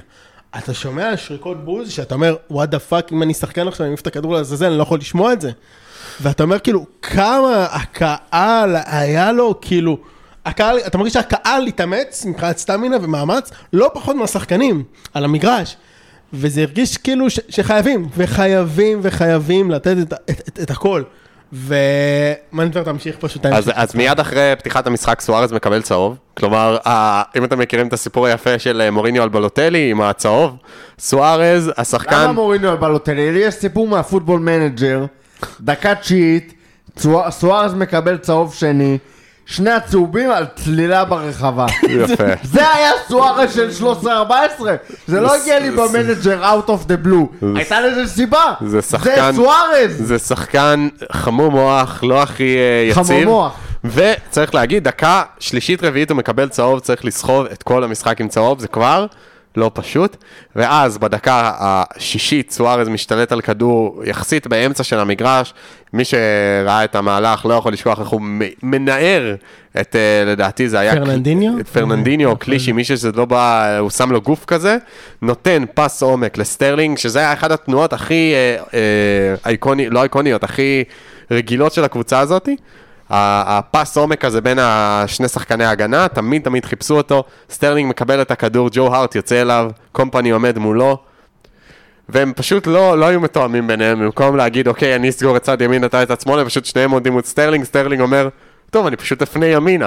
תודה רבה, ומול שער חשוף בועט לרשת, דקה שישית, אנפילד מתפוצץ, מתפוצץ שער, אני בטוח שזה היה... זה היה ממש כאילו. זה הייתי על זה, כאילו, אבל אני זוכר שזה היה כזה מהצד, ו... לא ידעתי אם זה היה סטרלינג או שחקן אחר. דבר למיקרופון אדוני, אני מדבר למיקרופון! ספר מה היה באנפילד, קיצור, אני לא מזהה מי זה היה, כי זה היה כזה מהזווית, והרשת מפריעה גם, אבל אני באקסטזה, ואני באמת, כאילו, חיבקתי שם אנשים שבחיים שלי לא ראיתי, והם היו מוזרים קצת, אבל לא משנה, וזה היה באמת, אתה- אתה לא- אתה לא מבין כאילו את ההיסטריה, כאילו, כי יותר טוב מזה אתה לא יכול לצפות, דקה חמישית, 1-0, סטרלינג, מה- מה אתה עוד יכול לצפות? אז זה היה- ודרסנו כאילו, באותו- גם עד אותה דקה גם כן, ישבנו עליה. ליברפול שולטת, מאוד דומיננטית בהתחלה, סיטי בהלם, וגם אני זוכר, אני, אני לפחות עכשיו בשידור החוזר שראיתי, זה היה עם השידור החוזר של סקאי ספורט, וגארי נוויל, יימח שמו וזכרו, אומר שם שבאנפילד 30 דקות ראשונות אתה לא יכול לגעת בכדור כי ילחצו אותך, וישרקו לך בוז, והוא אומר תמיד ה-30 דקות הראשונות באנפילד הן סיוט, וזה באמת מה שזה נראה, ליברפול בחצי שעה הראשונה לחצה, דחפה קדימה, לא, פשוט ביטלה את סיטי לחלוטין.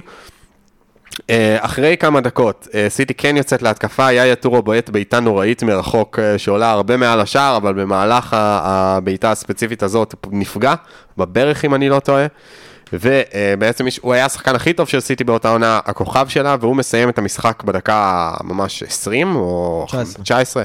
ומי שעולה במקומו זה חווי גרסיה, כמו שאמרנו. וליברפול לא מפסיקה, לוחצת, דוחפת, ואז מגיעה לקרן אחת, מרים אותה קוטיניו. סיטי כנראה לא ארגנה את השמירות אחרי שטורי יצא, ומי נשאר לו שם לבד באמצע הרחבה? בברבן סטריט צועקים, יאללה סקרטל! אבל- אבל סקרטל אה, בקרן הזאת לא נגח, קוטיניו מרים, ג'רארד נשאר חופשי לגמרי, ונוגח אה, לאמצע השער, ג'ו הארט מצליח לקחת. ומהקרן, כאילו לקחת, להדוף לקרן נוספת, הקרן השנייה, ג'רארד ניגש להרים, ועוד פעם צועקים, יאללה סקרטל! ואז ג'רארד מניח את הכדור על סקרטל שמחליק אותו אחורה לפינה הרחוקה. ג'רארד לא יכול להגיב, 2-0, ג'- אה, סקרטל רץ לג'רארד, מחליק, שניהם מתחבקים, ו- ואתה אומר לעצמך, וואו, זה פאקינג קורה, אנחנו מובילים 2-0, במשחק בדרך לאליפות, כאילו אתה, אתה כבר, אתה מרגיש את זה. עם יש בברבן סטריט שרנו, כאילו, באמת, באותו רגע, זהו, האליפות שלנו. שרנו, we're gonna win the league, ב- המקום רעד, ואתה האמנת באמת, זהו, 2-0 על סיטי. תחילת המשחק, אין דרך חזרה, זהו, זה בידיים שלנו. האליפות שלנו. סוף סוף, אחרי כל כך הרבה זמן, יש אליפות. זה ככה הרגיש השער של סקרטל. כאילו זהו, נגמר.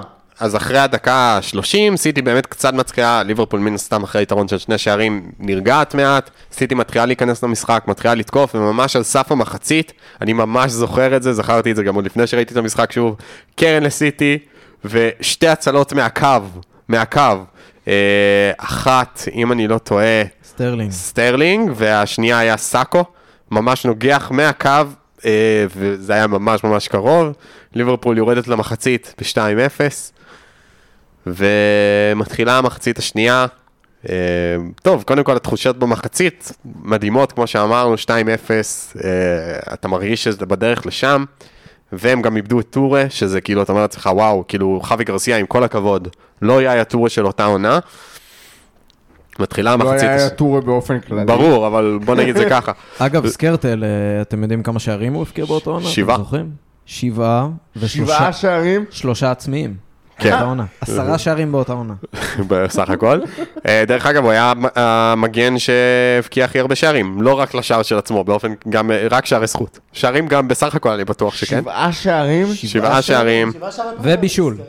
לא נשכח את הצמד המהיר שלו מול ארסנל, זה היה בכלל, כן, את פסיכי. הצמד כ- כולם זוכרים, אבל פאקינג שבעה שערים. לבלם. שבעה שערים, כן, זה נתוני מנג'ר כזה. ממש. לא אה, הגיוני, כאילו וירג'יל בימי העליונות האווירית שלו כמה, ארבעה? חמישה, שערים בעונה? לדעתי, כאילו, חמישה לא זה אם השיא. זה צמד נגד וולפס או ווטפורד או משהו. ברייטון היה לו באמת, צמד. אה, כאילו נוצר... אה, אה, ווירג'יל. ווטפורד? לא, זה ברייטון. ברייטון.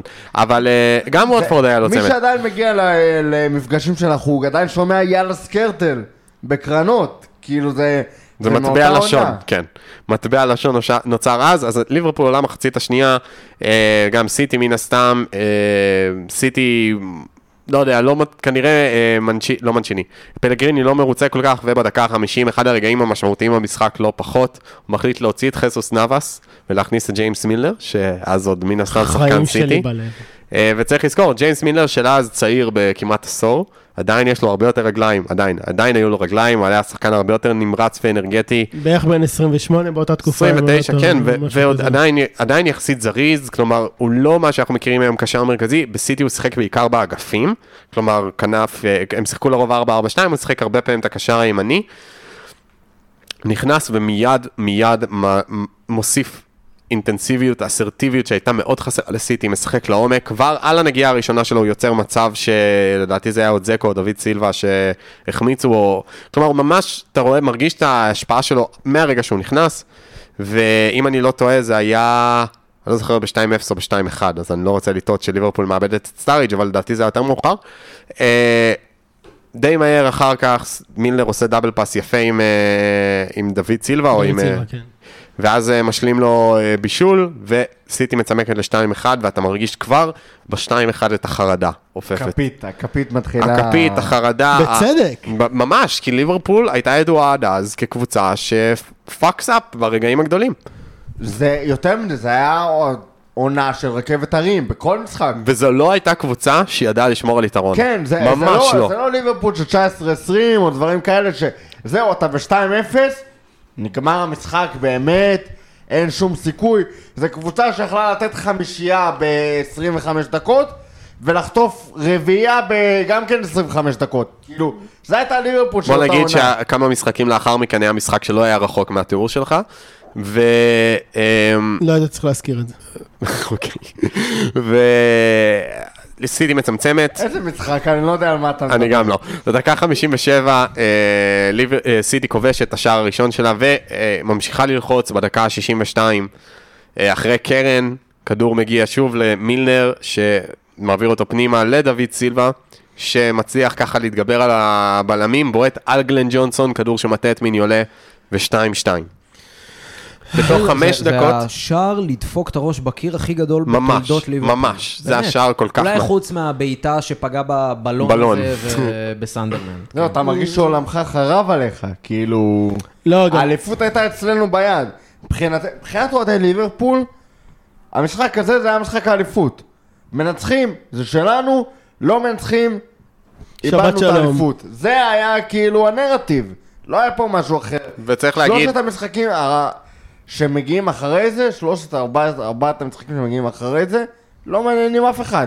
זה המשחק שמכריע את האליפות. בתווך, בין שני השערים, שכחתי לציין, פנדל ברור על סטאריץ' שלא נשרק, אבל אה, שוב, ימי טרום ור, גם האמת ליברפול, אה, סאקו עשה פנדל במחצית הראשונה שלא נשרק, כלומר קלטנברג, שהיה השופט, היה שם הרבה... קלטנברג. קלטנברג. אז הוא... איך התגעגעתי אליו, וואו. פספוסים רבים. אה, ליברפול אה, מאבדת את היתרון, סיטי חוזרת ל-2-2, והתחושה היא, ליברפול כן מצליחה לשחק, כלומר היא לא עכשיו התפרקה לחלוטין, אבל התחושה אבל היא אתה מרגיש... ש- שכל האוויר יצא מהמפרש. בדיוק, אתה לא מרגיש שזה זה, ואתה אומר, אנחנו חייבים להגיע להזדמנות אחת או שתיים של סוארז, או איזשהו נס של סטיבי מרחוק, או מצב נייח בשביל לנצח פה, כי אתה מבין שסיטי כרגע ידע עליונה. וכל ה, כל המשקל של היום והרגע שהוא כל כך יכול להרים אותך באותו רגע הוא גם כמו משקולת של מיליארד טון על הרגליים של השחקנים. פתאום כל המוטיבציה הזאת הופכת לממש מקלות בגלגלים ומאוד מתקשים. למרות שכן מגיעים למצבים וכן דוחפים קדימה, זה מרגיש שמשהו שם כבר לא בסינק. משהו חורק. משהו ממש חרק, וסיטי נראה, היה שם מצב שדוד סילבה קיבל רוחב, לדעתי זה היה מהגוורו או מג'קו, הגוורו שעלה מהספסל, אה, מעביר לו רוחב, וסילבה מפספס באמת בסנטימטרים הזדמנות לעשות 3-2 לסיטי, אני זוכר את זה. ו... משהו חשוב אולי להגיד בין לבין שקרה, שאני ממש זוכר את האירוע של זה, שכאילו... ראיתי את המשחק עם אה, חבר ועם אבא שלי, שאז הוא התחיל, היום הוא נכנס יותר להיות אוהד ליברפול ב- בעקבותיי. שדקה 62 סיטי מבקיע, דקה 66 סטאריג' יוצא, ג'ו אלן נכנס. נכון. זה הרגיש כמו חילוף, שכאילו רוג'רס, אתה אומר, אוקיי, אני מתחיל לזהות פה איזושהי מגמה לא טובה שלו, אנחנו לא באים... לא, הוא נפצע. נכון, אבל היה פה איזה רעיון של, אתה יכול להכניס עוד משהו קצת נכון, הוא יכול היה להכניס את, אה. ויקטור מוזס, הייתי נגיד. שמח אם הוא מכניס את אלי סיסוקו, אם הוא לא היה מכניס אה, זה, אבל משהו פה היה, אוקיי, בוא נשמור על ה-2-2, עדיין, יש לנו הפרש, יש להם משחקים חסרים. כאילו הרגיש שהוא התחיל לחשב בראש, מה יקרה עוד שלושה מחזורים, כמו שרותם אמר, חושבים כאילו על כאן ועכשיו. כאילו זה, עכשיו צריך לנצח את המשחק הזה. אין, אין עוד הזדמנות. אין מחר. אה, ובאופן מאוד אירוני, משחק הבא הוא עשה בדיוק ההפך לצערנו, אבל...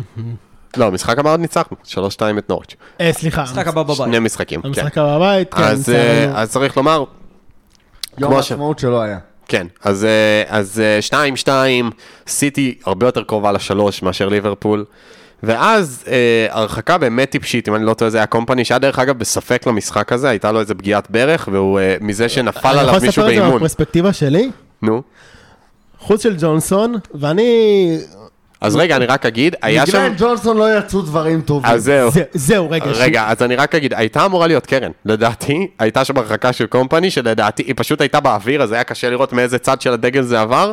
השופט החליט חוץ, למרות שממבט מהטלוויזיה זה נראה קרן, מכאן תמשיך. ובאמת כזה אני רואה את ג'ונסון מוציא חוץ, וזה לא שאני טיפוס מאמין יותר מדי, באותו רגע אז תשמע ישראל, שמע ישראל אמיתי. באמת, אמרתי זאת ההזדמנות האחרונה שלנו, זה היה ממש... דקה 78. זהו, אומר, זה בין הצ'אנסים האחרונים שלהם, יכול להיות שאני סטאריג' ואני עושה שמע ישראל, ואז כזה אני מוציא, ג'ונסון מוציא את החוץ, והוא מוציא אותו לא טוב, ואני אומר. שר, תביא את המיקרופון כבר לפה שלך, אלוהים אני רציתי. לקלל, אבל... אז תקלל למיקרופון, מה? לא, לא, לא, אתה רוצה שיהרגו אותי אחרי זה. ואז אני מקלל את ג'ונסון, אבל אז קורה הדבר הבא, שזה הרגיש לך כמו איזה עשר שנים שעוברות לך ממש בדבר הכי איטי בעולם. מרחיק את הכדור קומפני, וזה איכשהו מגיע לקוטיניו קודם כל מהאוויר. הרחקת דרדה לרצח, כן? הרחקה הכי היו גרועה שהייתי- שתי הרחקות דרדלה. כן, אחת בנגיחה, אחת בנגיחה. אחת של קלישי, לדעתי, אה, קלישי. נגח את זה לתוך הרחבה שלו. ואז קומפני את. זה. ואז קומפ- הכדור מגיע לקומפני, קומפני בועט את הכדור כאילו... מה פגע לו- שמתאים לא טוב. זהו, פגע לו לא טוב בצד של הרגל במקום במלא, אז הוא בעצם ממש התגלגל על הארץ, לא היה לו שום, הוא לא הצליח להרים את הכדור כמעט. לא, וגם אז, להזכיר לכם, קוטיניו אז, לא מה שהיה שנתיים... עוד ילד צעיר. לא ההוא שבועט בעיטות מ-20 היו לו כמה, זהו, היו לו כמה זה היה בעיטות תקופה במח... של קוטיניו, שכל פעם שהוא היה מניף את הרגל מחוץ לרחבה, היית אומר לא, אלוהים לא. ישמור. לא רק זה, באיזה יציאה הוא פוגע. במשחק עצמו היו לו שתי החטאות נוראיות, צריך לומר, בתחילת המשחק, הוא הגיע ממש לתוך הרחבה והוא בועט. מה זה רחוק? מה זה רחוק מהשער? ו- ואתה אומר קוטיניו, ושוב, אני אומר, כל הזמן אומר לך, בהילוך הכי איטי בעולם, אני בקופ, זה הקצה השני, ואיך שהוא הצליח לבעוט את זה ישירות לתוך המסובבת הזאת לפינה של הארט, כאילו, ואתה אומר, אותם רגעים מבחינתי, זה היה top שלוש בתור להיות אוהד ליברפול, שזה... ובאמת, אתה, אתה יכול להגיד את זה עם דמעות בעיניים, זה היה רגעים כל כך שהם...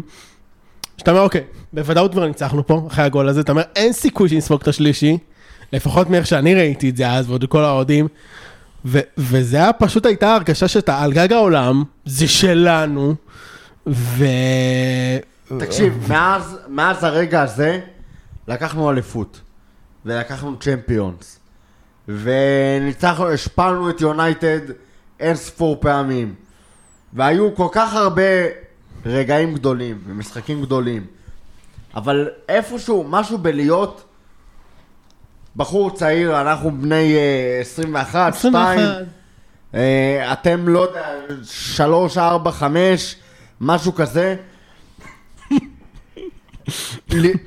הרגע הזה, באמת זה מהרגעים של האושר הכי טהור וגולמי שהיו לי בחיים. כאילו זה היה צרחות, לדעתי כאילו יש לי איזה בקע קילה מהצרחות של אותו... היו שם אנרגיות, באמת, אין איך להסביר את זה במילים. אי אפשר כאילו- להסביר את זה, אי אפשר להסביר את זה, כי אני חושב שגם... צרחת את, את הנשמה שלך, כאילו, זה יש מ- מ- מ- ממקומות שאתה לא מכיר ש- שקיימים בנפש שלך, כאילו. ולהזכיר לכם, אז גם לא היה עבר. היום כל גול, לא משנה איזה גול, יש לך צל יש של עדיין ספק. את ה... את ה... שאתה מרגיש שזה, את ה... את ה- אוקיי, אולי זה יתבטל, אולי זה יתבטל, לא משנה איזה גול אגב, אפילו מפנדל, לא משנה איך- לגמרי, לגמרי. איזה גול. ואז אתה אומר, זה גול, זה גול, זה לא משנה מה קורה עכשיו, זה גול. כי כי הכוון לא מרים את הרגל, את הדגל, זה גול. ואתה... ו- ואתה פשוט נמצא באחד הרגעים הכי מאושרים שלך, גם בתור ילד, ילד צעיר, מה, מה- מה הרגשת עד אז? לפני אהבה, לפני הכל, לפני זה, אתה אומר, וואו, זה פשוט כאילו, וליברפול, כמו שאמרנו כל הפרק הזה, קבוצה לא טובה עד לאותו זמן. כאילו. אז אני אגיד, אופוריה, ליטרלי אופוריה. אני- אני אגיד- בדיוק, בדיוק. אני, אגיד מהמקום שלי, אה, כמו שאמרתי, אני ראיתי את זה בבית, ב- ב- על הספה בסלון, בשידור, אה, מי שיודע... מה זה, היית אז בכיתנה? כיתה ו', מה זה? כיתה ט', חופש, פסח. אה, אז מי שיודע, מן הסתם, בשידור, בממיר, אפשר להחליף את השפה לאנגלית, אם אתם... זה היה אפשרי אז? כן. ומי ששידר את ה... העונה הראשונה נראה לי שזה נכנס. מי ששידר את המשחק באותו משחק, למזלי, אה, היה פיטר דרורי, השדר הטוב ביותר. בלתי נגמר. בדוק. כן, מדהים. בדוק. ופיטר דרורי, אני, אני לא אשכח את הצרחה שלו, קוטיניו! ככה. והכדור... קוטיניו קטר- קצר, אבל לא כמו אגוארו. טוב, זה גם לא הוא, זה, לא זה. מרטין טיילר. אבל אה, כן, בכל מקרה, הוא צועק, אני, הצעקה של הקוטיניו שלי, זה מאימג'ים, יש דברים, יש זיכרונות שאתה ממש יכול לחוות אותם כשאתה עוצם את העיניים, והזיכרון שלי יושב בסלון של הבית הישן שלנו, אה, מול הטלוויזיה, ודרורי צועק קוטיניו, והכדור נכנס שם לפינה, ואני, ושוב, אני כמוכם, אתם יודעים, שהייתי ב-2005, רק התחלתי לאהוד ליברפול, הייתי ילד קטן, פשוט אהבתי אותם כי הם היו הקבוצה האדומה, שראיתי אותם משחקים מול יובנטוס ברבע גמר ליגת אלופות, הייתי ממש בגן. אה, אז אתם יודעים, שהיה את הגמר של ליגת האלופות, כן, שמחתי מאוד, אבל לא ידעתי להעריך את זה, כי הייתי ילד בן כמה? שש וחצי? חמש? שש? חמש וחצי, שש. כאילו ממש, לא, שש. בכל מקרה, כן, הייתי מאוד קטן. לא ידעתי להבין מה הולך שם. זה קטן, היית זירון. זיר, ממש, ו- ואתה כן מאוד שמחתי, כן? כי אתה יודע, ניצחנו וזה, אבל באותו רגע עוד לא היה לי רגע אייקוני מזוקק כמו הרגע הזה. אני חושב שמאז התרגשתי מגול, אולי רק אחד מאז, כמו שהתרגשתי מהגול הזה, ואני פשוט זוכר, פשוט עולות לי דמעות בעיניים, כי זה היה כל כך, העוצ- העוצמה של היום הזה, וכל האמוציות, מה שאמרנו שהיה בהתחלה כ- כרוח במפרשים של ליברפול ודלק, ואחרי זה כ- כמשקולות על הרגליים, זה פשוט הכל ביחד התפרץ בשער הזה של קוטיניו, ואני ממש זוכר את עצמי, לא יודע מה לעשות עם עצמי. זה אפילו לא צעקתי, זה היה פשוט נטו לשבת ולחוות רגע כל כך עוצמתי. שאני שוב, כמו שאמרתי, היה רק גול אחד מאז שגרם לי להרגיש ככה, וזה היה דווקא גול במשחק לא חשוב, גול של עצמי של אלדרווירל נגד טוטנאם, שפשוט גם אז הייתי בלחץ היסטרי. אבל מה, לא 2-0 נגד טוטנאם בגמר צ'מפיון של אוריגי? זה היה מאוד מרגש, אבל זה היה מאוד... ניצחון של אה, היה מאוד- אוריגי נגד אה, אברטון. שוב, אלה דברים שהיו מאוד שער של מרגשים. אוריגי נגד ברצלונה 4-0. שוב, אלה דברים שהיו מאוד מרגשים, אבל מאוד לגיטימיים. כי היית באמת קבוצה מאוד טובה. זה היה מאוד מאוד, כאילו, נכון, זה היו דברים מדהימים, אבל היה טבעי שזה יקרה, זה לא היה איזה משהו תלוש לגמרי מהמציאות. מבחינתי לתת ארבע לברצלונה, אפילו בלי פירמינו וסאלח, היה הרבה יותר לגיטימי מאשר שהקבוצה הבינונית הזאת תשים את עצמה בעמדה של לקחת אליפות. ומבחינתי הליברפול מה שהפך הזאת, את המשחק הזה לכל כך אגדי. הזאת, שזה היה, המשחק הזה היה ליברפול הזאת כמרקחה. על להרוויח את הכל, לאבד את הכל, ואז איכשהו שוב להרוויח את הכל ולקבל באמת את הסיום ההוליוודי הזו עם השלוש-שתיים. ומבחינתי זה אחד הרגעים הכי חזקים שלי בתור אוהד ליברפול, בפער. וטוב, אדר, לך יש משהו להוסיף על השאר? אה, בכית? לא- לא איזה משהו, לא, אני לא חושב שבכיתי. לא, אפשר להמשיך. אני אוסיף אחרי זה משהו. אוקיי. אה, טוב, יש לנו כבר נטישה? סתם. אה, אז אחרי שנגמר המשחק, אה, אחרי שעובר השער, אה, סיטי מן הסתם לוחצת עם כל מה שיש לה. רוג'רס מעלה את, ויקטור מוזס מהספסל, ולאחר מכן את סיסוקו. סיטי דוחפת ודוחפת, מתקרבת, אבל לא מצליחה ממש להגיע, ואז אנדרסון משתלט לא טוב על כדור באמצע, ממש בדקה ה-90. אה, מאבד את השליטה, ורץ רץ להשיג אותו, ומן הסתם עם כל האטרף שהיה בא- באותו משחק, גולש קדימה, ופשוט מפרק שם את אה, את גארת' ברי. גארת' ברי זה היה? נסרי? אה, נסרי, גארת' לא, ברי. גארת' ברי. מפרק את גארת' ברי שעלה מהספסל, ומקבל אדום ישיר, שטוב, לאף אחד אין אה, שום טענות על האדום אדום, אה, הזה. מוצדק. עם הפקקים קדימה. אתה לא מרגיש את האדום הזה באותם רגעים במגרש? זה היה כזה טוב, סבבה, אדום. מה אכפת לי? שוב, כי הכל זה היה... אבל אם אני לא. טועה, היה אמור להיות לסיטי פנדל דקה 90 ומשהו. כן. היה שם יד של סקרטל, אחוז. שילינג שהוא נגח, אה, עשה יד האלוהים של מרדונה רק בהגנה. זהו, ואני זוכר שראיתי את זה, ראיתי את זה בלייב, אני רואה יד, אני אמרתי. oh my god, אם אני ראיתי את זה, מה השופט, ואז אני כזה, "או, הוא מטפס, הוא, מט... הוא ממש טיפס שם על שחקן של סיטי, טיפס על שחקן של ליברפול, חיבק את, ש... את הראש של שניהם עם היד, ופשוט הרחיק עם היד, ואף אחד לא ראה, כאילו כבר אז השופט לא ראה. אמרת מזל שאין פה ור. כן. ממש. ידעת מה זה ור ואמרת מזל שאין פה אמרתי, ור. כן, אמרתי לעצמי. ואני חושב שזה כאילו one of, my- one of the best days of my life, כאילו באמת, אחד הימים הכי טובים לי בחיים. אז רגע, אז נגיד אנדו מורחק, אה, זה לא, מש... לא עוזר לסיטי, וכן, ואז מגיעה שריקת הסיום, ו...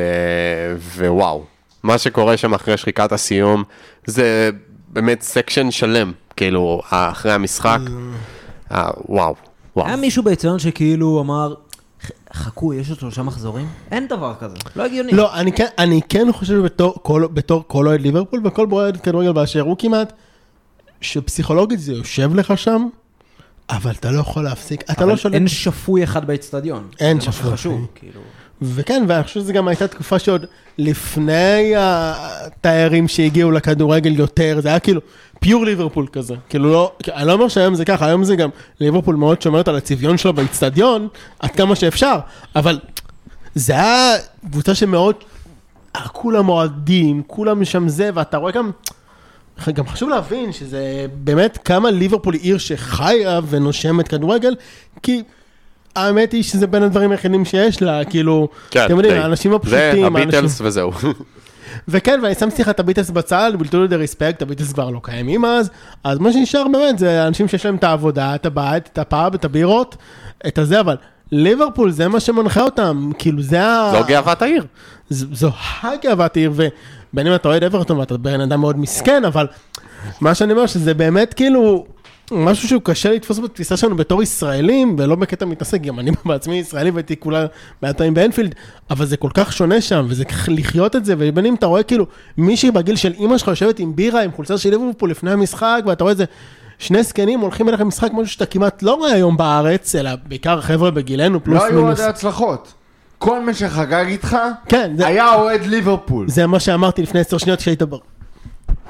שהלכתי לעשות פיפי כי שתינו מלא לפני אה, לא, באמת, זה היה כאילו... אז רגע, אני, אני רק אגיד לך, אנחנו אחרי שריקת הסיום, ובאמת, הסצנה, טוב, זה הדבר הכי בלתי נשכח, אני מניח, מאותו רגע, זה, זה מן הסתם נגמר, נגמר המשחק, והמצלמות הולכות לאיש אחד, לסטיבן ג'רארד. מרכז מגרש שאני חושב שהוא הכי מקביל היום ל...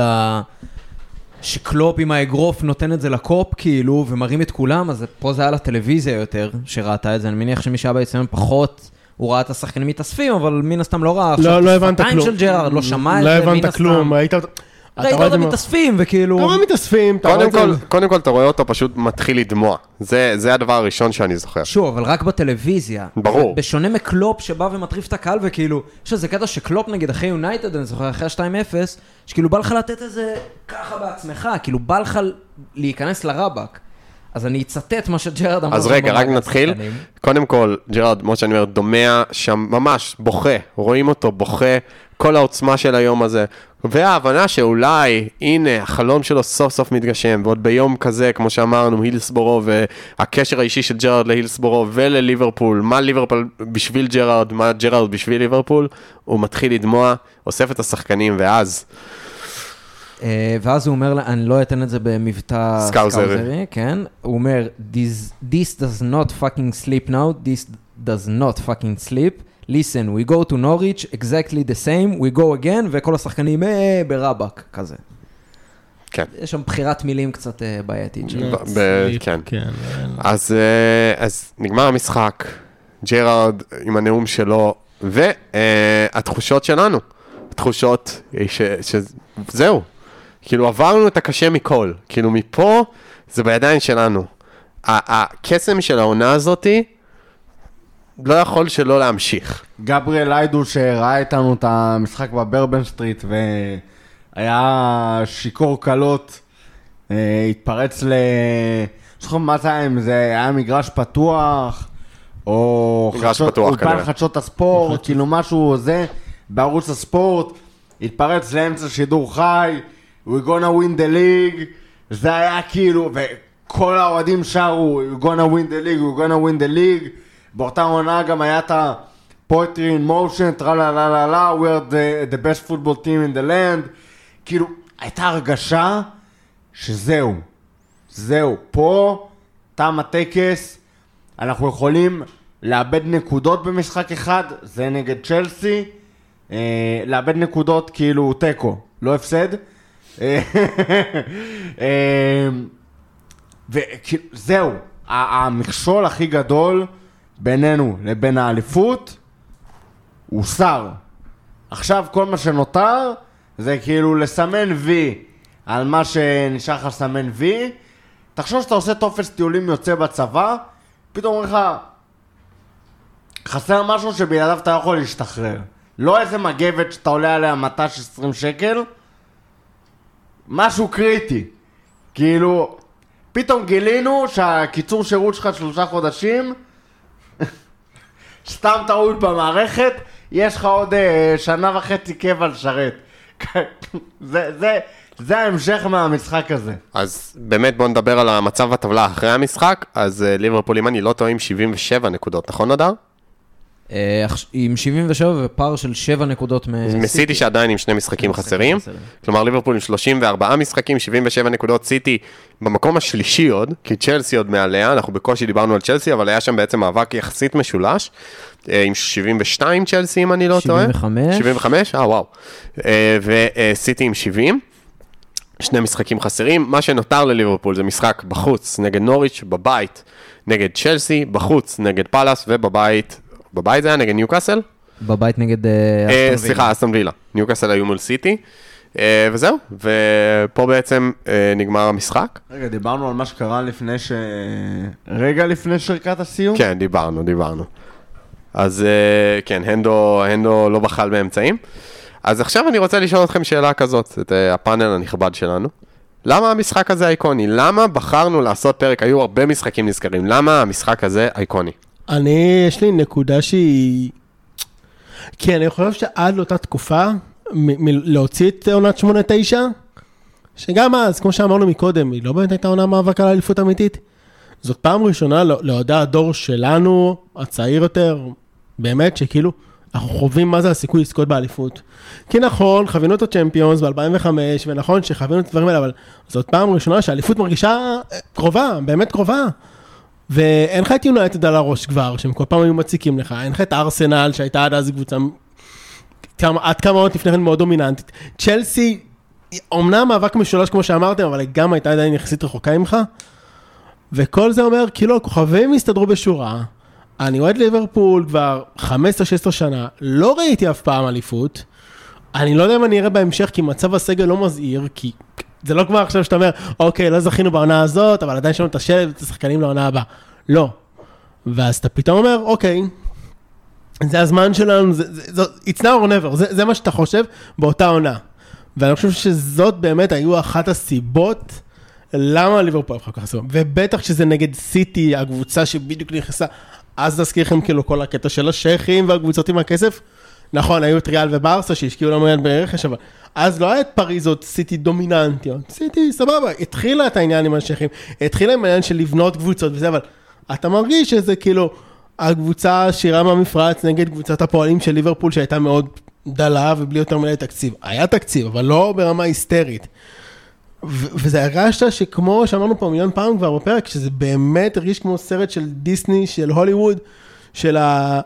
It's now or never, ג'רארד, הילסברו ו- ו- וכל הדברים האלה, כנגד סיטי, שהם ה... הם לא היו ממש נמסיס שלנו, אז אפילו גם לא היום בעיניי. עוד לא. עוד לא, אבל אני חושב שגם לא היום. בהכרח נמסיס, אפשר להגיד שזה אולי אחד המשחקים שיצרו, שמו את היסודות ליריבות שנוצרה כן, היום. כן, כי אתה- אני חושב שזה גם הרבה יריבות בין מה שקורה זו בשנים יריבות מאוד ספורטיבית, כן, היא לא יריבות, אין, היסטוריה לסיטי, אז אין באמת איכשהו לפתח איתם לא, שנאה. זה גם לא, זה גם שנאה בסך גם הכל. זהות לסיטי. כן, אין, כלום, סיטי היא מועדון אין סיטי, פלסטיק. יש שייחים. כן, זהו, אבל, אבל כן, באמת, כמו שאתה אומר, אני, זה רותם, למה המשחק הזה איקוני מבחינתך? אני חושב שהוא בעיקר איקוני לדור שלנו, שלא ראה אליפות. זאת אומרת, ראה אליפות ממש לאחרונה, אבל מעבר לזה הוא לא ראה את ליברפול אלופה. וזה דור גם באיזשהו מקום מאוד נאיבי. זו הייתה, זו הייתה תקופה סבבה, צ'לסי נכנסו עם אה, רומן אברמוביץ' בתחילת שנות האלפיים וזה, אבל זו הייתה עדיין תקופה מאוד נאיבית, שניסים יכולים לקרות בה. היום, אני לא מאמין בניסים. סיטי תיקח אליפות העונה, למרות ש- שארסנל מקום ראשון, וזה, אבל זה תקופה שהאמנת שדברים יכולים לקרות פשוט כי הגורל התכוון. פשוט כי זה, זו הייתה העונה שליברפול אמורה לקחת באליפות. וקיבלת אלף ואחד צידוקים במהלך הדרך, למה העונה הזאת היא העונה שבה זה אמור לקרות, וזה פשוט הרגיש כל כך מתוסרט, כל כך נכון, כל כך... זה מה שהיקום מתכוון שיקרה. אליפות של ליברפול בעונת 13-14 עם לואיס סוארז, הדרום אמריקאי שבא ולוקח אליפות literally בשיניים עם סטיבן ג'רארד שעונה לפני זה לא היה טוב. סטיבן ג'רארד לא היה בתקופה טובה. הרגשת שזה הסוף של סטיבי. שהרגשת שזה הסוף של סטיבן ג'רארד, וברנדן רוג'רס הגיע בתחילת העונה, העביר אותו לעמדת הקשר האחורי, הח- הח- החזיר אותו לחיים, באמת. סטיבן ג'רארד של 12-13 היה צל של עצמו, וסטיבן ג'רארד של 13-14 הזכיר לך את הימים היפים, היה לך, היה לך מנהיג בקישור האחורי. מה הייתה הסטטיסטיקה שלו אותה עונה? איזה ש- ש- חמישה, איזה 12-15 שערים? ועוד- 13 שערים בכל המסגרות, 15 בישולים. double figures לקשר מ- אחורי. מעמדת קשר אחורי. המציא באמת, את עצמו מחדש. הוביל את הקבוצה, היה לך שם שחקנים כאילו... אפילו קולו טורה, שבאמת היה דמות קאלט, אבל היו לו שם רגעים ש- שאי אפשר לשכוח. את ג'ון פלניגן, שבאמת ילד Scouser כמו טרנט, אבל ש... ש... היית מצפה ש... שיביא אליפות, אבל זה, זה בסוף זה יתמסמס לך, אבל כמו טרנט רק. בלי הכישרון, או הקשר לענף. אני לא יודע מה היה קורה לג'ון פלנגן אם ליברפול הייתה לוקחת אליפות. אני לא יודע מה היה קורה אם לטרנט אלכסטנדר ארנולד, אם לא היינו לוקחים אה, ליגת אלופות ב-18-19. אה, ואחר כך אליפות ב-19-20. אני לא יודע מה היה קורה לו. אה, קרו, היו שם כל כך הרבה דברים, שמההסתכלות הנאיבית, בגילאי ה-20 המוקדמים, גילאי העשרה, שזה הרגיש לך כדורגל טהור, שזה הכדורגל, אלה הסיפורים, ובגלל זה אתה עומד לקחת אליפות. כי אתה ליברפול, כי מגיע לך, כי יש פה סיפורים, כי יש פה את הילסבורו שסוף סוף אנחנו עומדים לשים מאחורינו, כי יש פה את סטיבן ג'רארד שעומד לפרוש, כי יש פה את ברנדן רוג'רס, שבאותה תקופה היה המשיח של ליברפול. זה השיר, דיברנו על שירים שרצו באותה עונה. ברנדן, רוג'רס, ליברפול, on our way to glory. build the team like Shankly did. and kids will have a story. זה באמת, שיר ששרנו והאמנו בו. כאילו, האמנו שברנדן רוג'רס, בראייה לאחורה זה נראה, כאילו... זה, לא, אני לא מאשים זה הייתה אותנו. עונה של נאיביות, של מגיע לנו, של ליברפול, של באמת דברים שאי אפשר להסביר במילים. דברים ש... ב- בראייה אחורה, אני לא מא- מאמין שהאמנתי בהם, כי אתה מסתכל על אני הסגל. חושב שזה היה אתה אחת מסתכל על מהעונות- הקבוצה. אין שום הסבר לעונה הזאת. והיית בטוח שהנה זה קורה. בלי שום הסבר, כי ככה מגיע לך. אני חושב שזה אחת העונות שבאמת חיזקו אותי ביותר בתור אוהד ליברפול. אני לא יודע אם העונה הזאת, כאילו, אני מרגיש שזה איכשהו... כן, זו עונה את התמימות. תראה, אני חושב שגם היינו מאוד בשלב בחיים, כל הדור שלנו בקרב אוהדי ליברפול, שהוא היה כזה, לא היה לנו too much בחיים, בוא אחי, היינו חיים או לקראת שחרור או משוחררים, או אתה יודע, באיזה לא. החיים שלי היו ליברפול. כן, החיים, אחי, מה עשינו? כל היום מדבר ליברפול, כל היום זה, הדבר הראשון האח- והאחרון זה, היום, אתה יודע, אתה רוצה להגיע למפגש, אתה חושב פעמיים, אתה יודע, יש לנו לחזור הביתה, לבת זוג, לזה, יש לך מיליון ואחד דברים, והיום זה מצב קצת שונה, קטע כזה, או לימודים, או עבודה רצינית, אז אחי, מה היינו, ילדים מחוצ'קנים, בלי, סורי, כן, עם איזושהי עבודה זמנית, שאתה יכול לקבוע מה שאתה עושה, שכל הלו"ז שלך, כל הלו"ז שלך בחיים נקבע לפי ליברפול, וזה מה שכל כך גם היה שונה מעיניי, כאילו, מהיום, וזה זה כאילו... וזה היה קטע כזה של באמת, אתה מאמין שהכל אפשרי, שאתה מאמין כזה שפתאום כזה, הרגש שלך מגיע לאיזושהי רמה אחרת, כאילו, שזה מה שהכל חשוב. ועם הנאיביות, ועם זה שליברפול מרכז החיים שלך, זה באמת מהמשחקים הכי מהנים שהיו לי בתור אוהד ליברפול. זה היה, זה משחק שחרוט לי בדם, בנפש, יש משחקים מהתקופה האחרונה שיותר משמחים נקרא לזה. לדעתי המשחק הזה ב-13-14 חרוט לי בנפש יותר מגמר צ'מפיון שלקחנו. בטח ובטח שיותר מהאליפות שלקחנו. זה היה באמת משחק ש, שאין איך להסביר כמה, כמה הוא רומם לי את הרוח, את הנפש, את השמחה הטהורה הנאיבית, שלדעתי אני לא אצליח לשחזר. אני לא אצליח לשחזר את השמחה הזאת. והיא באה גם עם עצב מאוד גדול אחר כך, והסיבה היחידה שאנחנו יכולים להקליט את הפרק הזה באנרגיות חיוביות, חוץ מדברים נוספים אה, שמגילאי 18 פלוס, שעזרו לנו לצלוח את הפרק הזה, זה בגלל שלקחנו אליפות מאז. אבל באמת, זה תקופה במשחק, בכדורגל, שבעיניי לא תחזור. לפחות לא. לי בתור אוהד. אז, אז כן, אז אה, הדר, האיקוניות של המשחק מבחינתך.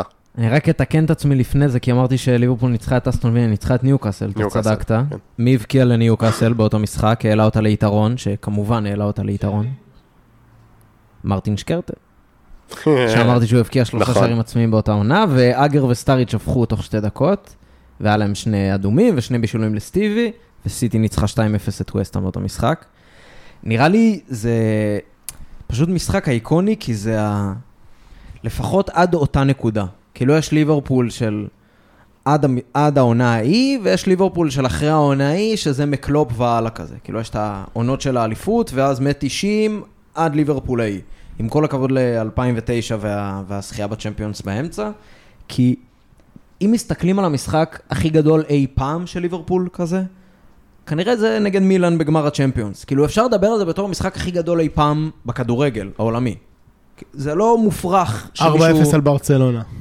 אפשר גם, כן, כאילו, אבל מבחינת המעמד והכל, כנראה אם תשאל את האוהד הניטרלי, הרבה מאוד יגידו 3-3 עם מילאן. כאוהד ליברפול של אותה נקודת זמן, של, שוב, אנשים בגילאים שלנו, גילאים שלכם, גילאים שלנו, אם אתם מפרידים אותם, זה, זאת הייתה, זה היה המשחק הכי גדול. כאילו, זה היה הדבר הכי גדול אז להיות אוהד ליברפול ולהאמין באותו רגע, וכאילו מה שסער אמר, שלא היה בן אדם אחד שפוי באצטדיון שכאילו חשב לרגע, לא, שנייה, אבל בעצם חסר להם שני משחקים ולנו ארבע וזה, ולהתחיל לחשב, לא היה פה שום דבר כזה, כאילו היה פה, ליברפול ניצחה את המשחק, האליפות שלנו, בואו נעבור את המשחקים הבאים וכאילו נמשיך הלאה. מה שהיה אחרי, אף אחד לא דמיין גם שזה יהיה ככה ומי יהיה הדמות הטראגית ומה בדיוק היה, אבל זה היה משהו כל כך כאילו אייקוני ב- ב- ברעיון שלו, כאילו זה שהיה לנו רגע, סליחה שאני משווה אליהם, אבל היה לנו רגע של הגוארו, כאילו היה את הגוארו הקוטיניו הזה, גם אם הוא היה קצר בשידור שאמרתם. בגלל זה לא לקחנו זה. הרגע האיקוני, כאילו זה, זה הרגע שאתה אומר, אחרי משחק כזה, כי גם ליברפול שהיא לקחה אליפות, לא באמת היה לה באותה עונה משחק אייקוני. היה ניצחון על לסטר, היה ניצחון על יונייטד, זה מאוד גדול, אבל האליפות הייתה כל כך, זה היה אליפות של שנות ה-80. אז אם זה היה לקחת אליפות, זה אם ארסנל לוקחת אליפות עכשיו. למרות שהיא גם דומיננטית. אבל זה משום מקום, כי אף אחד לא ספר אותה, כאילו. עדיין קבוצה חלשה. יותר, זהו. אבל, אז אני אגיד, לפחות מבחינתי, למה זה משחק איקוני. כשאני, כשנגמר העשור הקודם, כלומר העשור, העשור השני של המאה ה-21, אה, בדצמבר 2019 העליתי פוסט בחוג האוהדים הרשמי, אתם אה, יכולים גם לחפש אותו, של אה, מה שאני דירגתי כמשחקי העשור. דירגתי את אה, משחקי העשור שלי, של ליברפול, וכשעשיתי את הדירוג, היה לי ברור שהמשחק הזה יהיה למעלה, ובסוף החלטתי לשים אותו שני. כלומר, רק אה, הניצחון על ברצלונה, שמתי אותו כגדול יותר בגלל גם המעמד והעובדה שבסוף נשאר עם תואר, אבל מן הסתם, משחק נגד ברצלונה היה בליגת האלופות, המשחק הזה הוא משחק פרמייר ליג. כלומר, מבחינתי זה היה משחק הפרמייר ליג הכי גדול של העשור הקודם. נכון, העשור הזה אה, נגמר, כאילו, נגמר עוד לפני שלקחנו אליפות, אבל אני חושב ש... תסלחו לי אם אני, אם אני פוגע ברגשות אחד המאזינים או באחד מרגשות הפאנליסטים, מבחינתי זה משחק הפרמייר ליג הכי גדול של ליברפול, מבחינתי. כלומר, אני לא מן הסתם מכיר את, ה, את הליגה האנגלית, עוד שהייתה ליגה האנגלית מאז האליפות האחרונה בשנת 90, אבל מאז שאני זוכר את ליברפול, זה משחק הפרמייר ליג הכי גדול. בגלל שהוא היה הכי קרוב שהגענו. זה, יש, אה, יש אה, שיר שאני מאוד אוהב של ארקטיק מנקיס שקוראים לו קורנרסטון, והוא אומר שם, אה, אה, זה שיר מספר על אה, בחור שמחפש איזושהי בחורה שלא ברור אם היא נפרדה ממנו, שהיא מתה, ו, ובסוף הוא פוגש את אחותה והוא אומר, you could never get my, much closer. אה, אז זה היה הכי קרוב שהגענו, זה היה לפגוש את האחות, זה היה הכי קרוב לאליפות שנוכל להרגיש, ואנשי הדור שלי יכלו להרגיש. וגם כשהעליתי את, הפוסט הזה לחוג, אז הרבה מהתגובות שמו את המשחק הזה ראשון. כלומר, אמרו שזו הפעם היחידה שהרגישו שזה שלנו. ו... והמשחק הזה היה ליברפול אין הנאצ'ל, כמו שאמרתי, עם כל הרגש והכל, כל מה שהיה סביבו וכל מה שהיה בתוכו, ומבחינתי בגלל זה הוא משחק באמת בלתי נשכח, ש... שתמיד יהיה חרוט בדברי הימים של ליברפול. זה משחק, ברנדן רוג'רס אמר אחרי המשחק הזה, אה, הוא התראיין בסוף המשחק והודה לכל האוהדים שהגיעו לעודד ו... ולפני המשחק ודברים כאלה, והוא אמר, money cannot, cannot buy what we felt on, on our way here. כאילו זה הרגיש כמו ניצחון של רובין הוד, על, על כאילו, על, על הכסף. כי היום אנחנו סבבה, לקחנו אליפות לסיטי, לקחנו ליגת האלופות, אבל... כן, אבל- ועשינו את זה מול הכסף של סיטי. אבל עשינו גם את אתה זה עם- בזבזת בדרך כן, בעונות אבל עשית את זה עם כסף. וירג'יל ואליסטון וכו' וכו' וכו'. עש- עשית דברים. ליברפול של אותה עונה הייתה כלום! היינו רגע מלפני... זה היה רגע אחרי של... אה, טיפה אחרי שעברנו מאיקס איקס וג'ילט. של פשיטת רגל.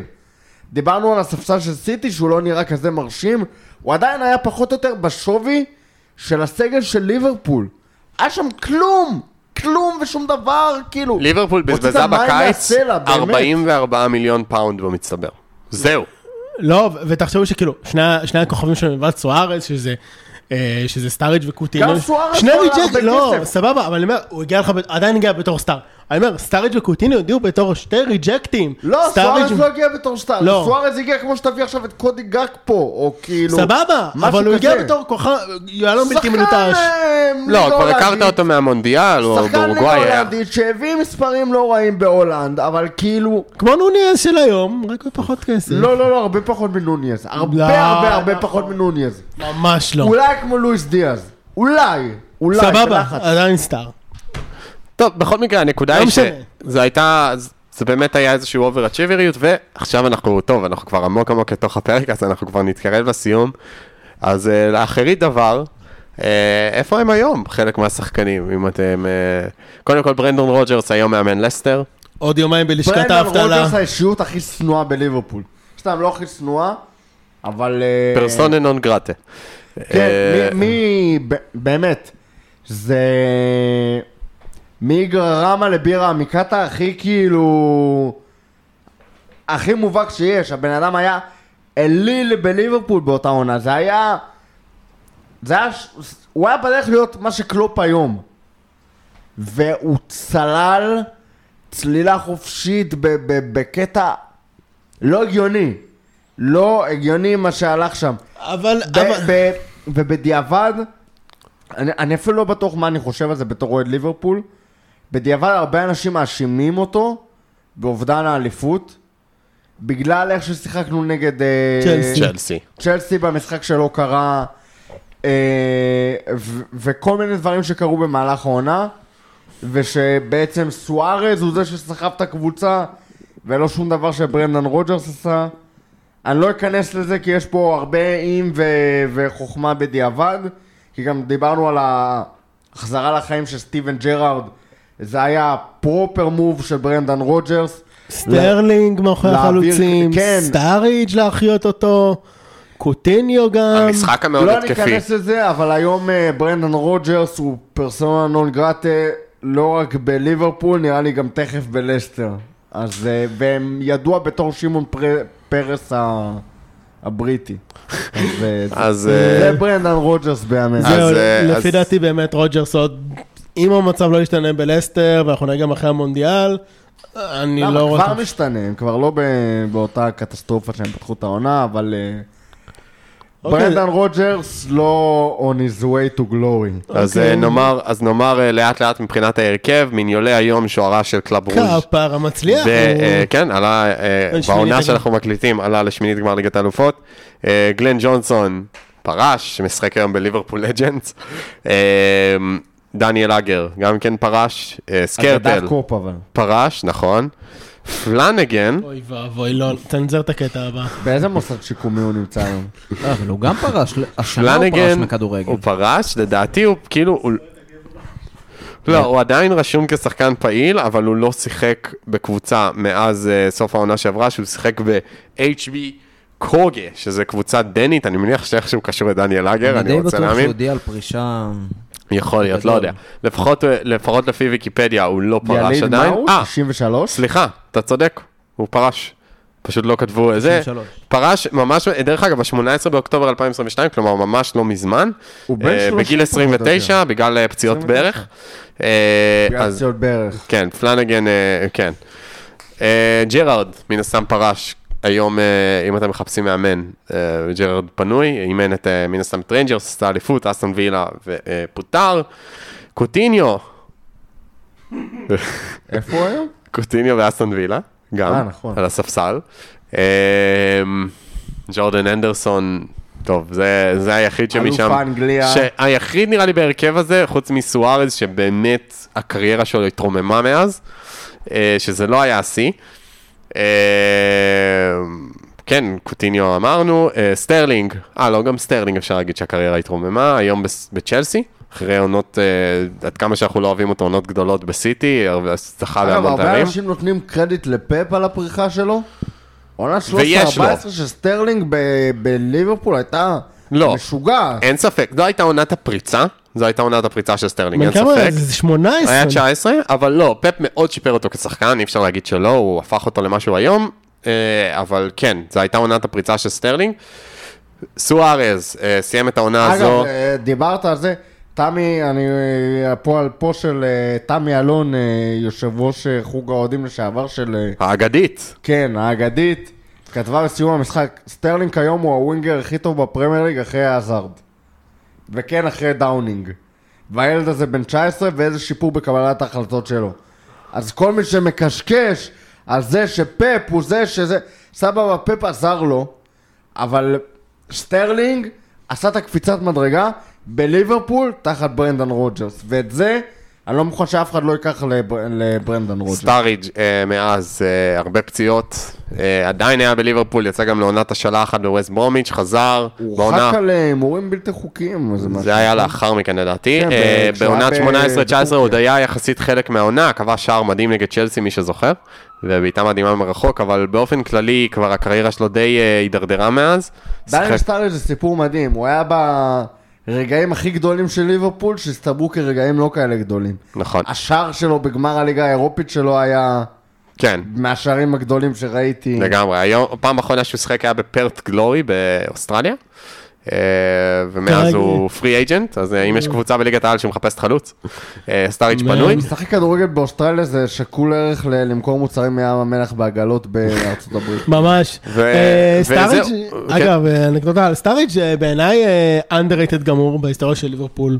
שחקן, אה, הוא היה prospect מדהים בסיטי, אחרי זה היה בצ'לסי ולא כל כך הולך לו, והבאנו אותו באמצע העונה, אני זוכר שגם החתמנו אותו בדצמבר, וכאילו הוא הגיע למחנה, בגלל שצ'לסי כל כך רצו להיפטר ממנו, אז יום מדצמבר הוא התחיל להתאמן איתנו, וכבר באיזשהו משחק ליגה אי שם באמצע שנת אה, 12-13 כבר, כאילו בינואר המשחק הראשון קיבל כאיזשהו צמד, והוא באמת היה שחקן מדהים, פשוט class. כיף, היה כיף להיות עם סטאריג' בקבוצה, אני כאילו. כל כך הייתי רוצה לליברפול הנוכחית, שחקן כמו סטאריג', כאילו, finisher וכמו כזה. סוארז. אז כן, אה, באמת. קבוצה, למי שפיצה, הקבוצה הייתה כיפית. כיף, כאילו פשוט כיף. כל משחק חוויה, אין כן. ספק, ואז צריך לומר, ליברפול, אנחנו יודעים את הסוף, אבל זה משחק שבאמת תמיד תמיד ייזכר, אה, תמיד, רגע, איפה מבחינתי. קולוטורי היום? כל במה הוא הטור, אה? אז... זה סער יגיד לך, סער הוא המומחה שלנו לענייני אה, אה, קולו. טורה. עוזר מאמן... אה, נכון, עוזר מאמן. לסטר. אה, הוא עוזר מאמן עוזר בלסטר. מאמן לסטר. מאמן, בטח. מארגן. יש אבקה? טוב, אז אה, נראה זה לי ש... מסביר המון אגב. נראה לי שעם עם, קולו טורי אנחנו, אנחנו נסיים. תודה רבה לכל מי שנשאר איתנו שעה 53. מה? אה, גם ככה אף אחד לא הגיע לדקה הזאת. מה אתם רוצים? פרק על משחק באורך של משחק. אה, עם. תוספות זמן. ומחצית. משחק במונדיאל. בדיוק. המונדיאל הנוכחי המושחת. אז uh, תודה רבה לכולם, לכל מי שנשאר איתנו עד הסוף, באמת מעריכים את זה. תודה אנחנו לא רבה. מבינים איך סחטתם, אבל כל תודה הכבוד. רבה, סער. תודה רבה שבאת, תמיד כיף שאתה פה. אה, רותם, תענוג, פרק חוויה. פרק חווייתי. הדר, תודה רבה. טוב, ועד הפעם הבאה, לפטר.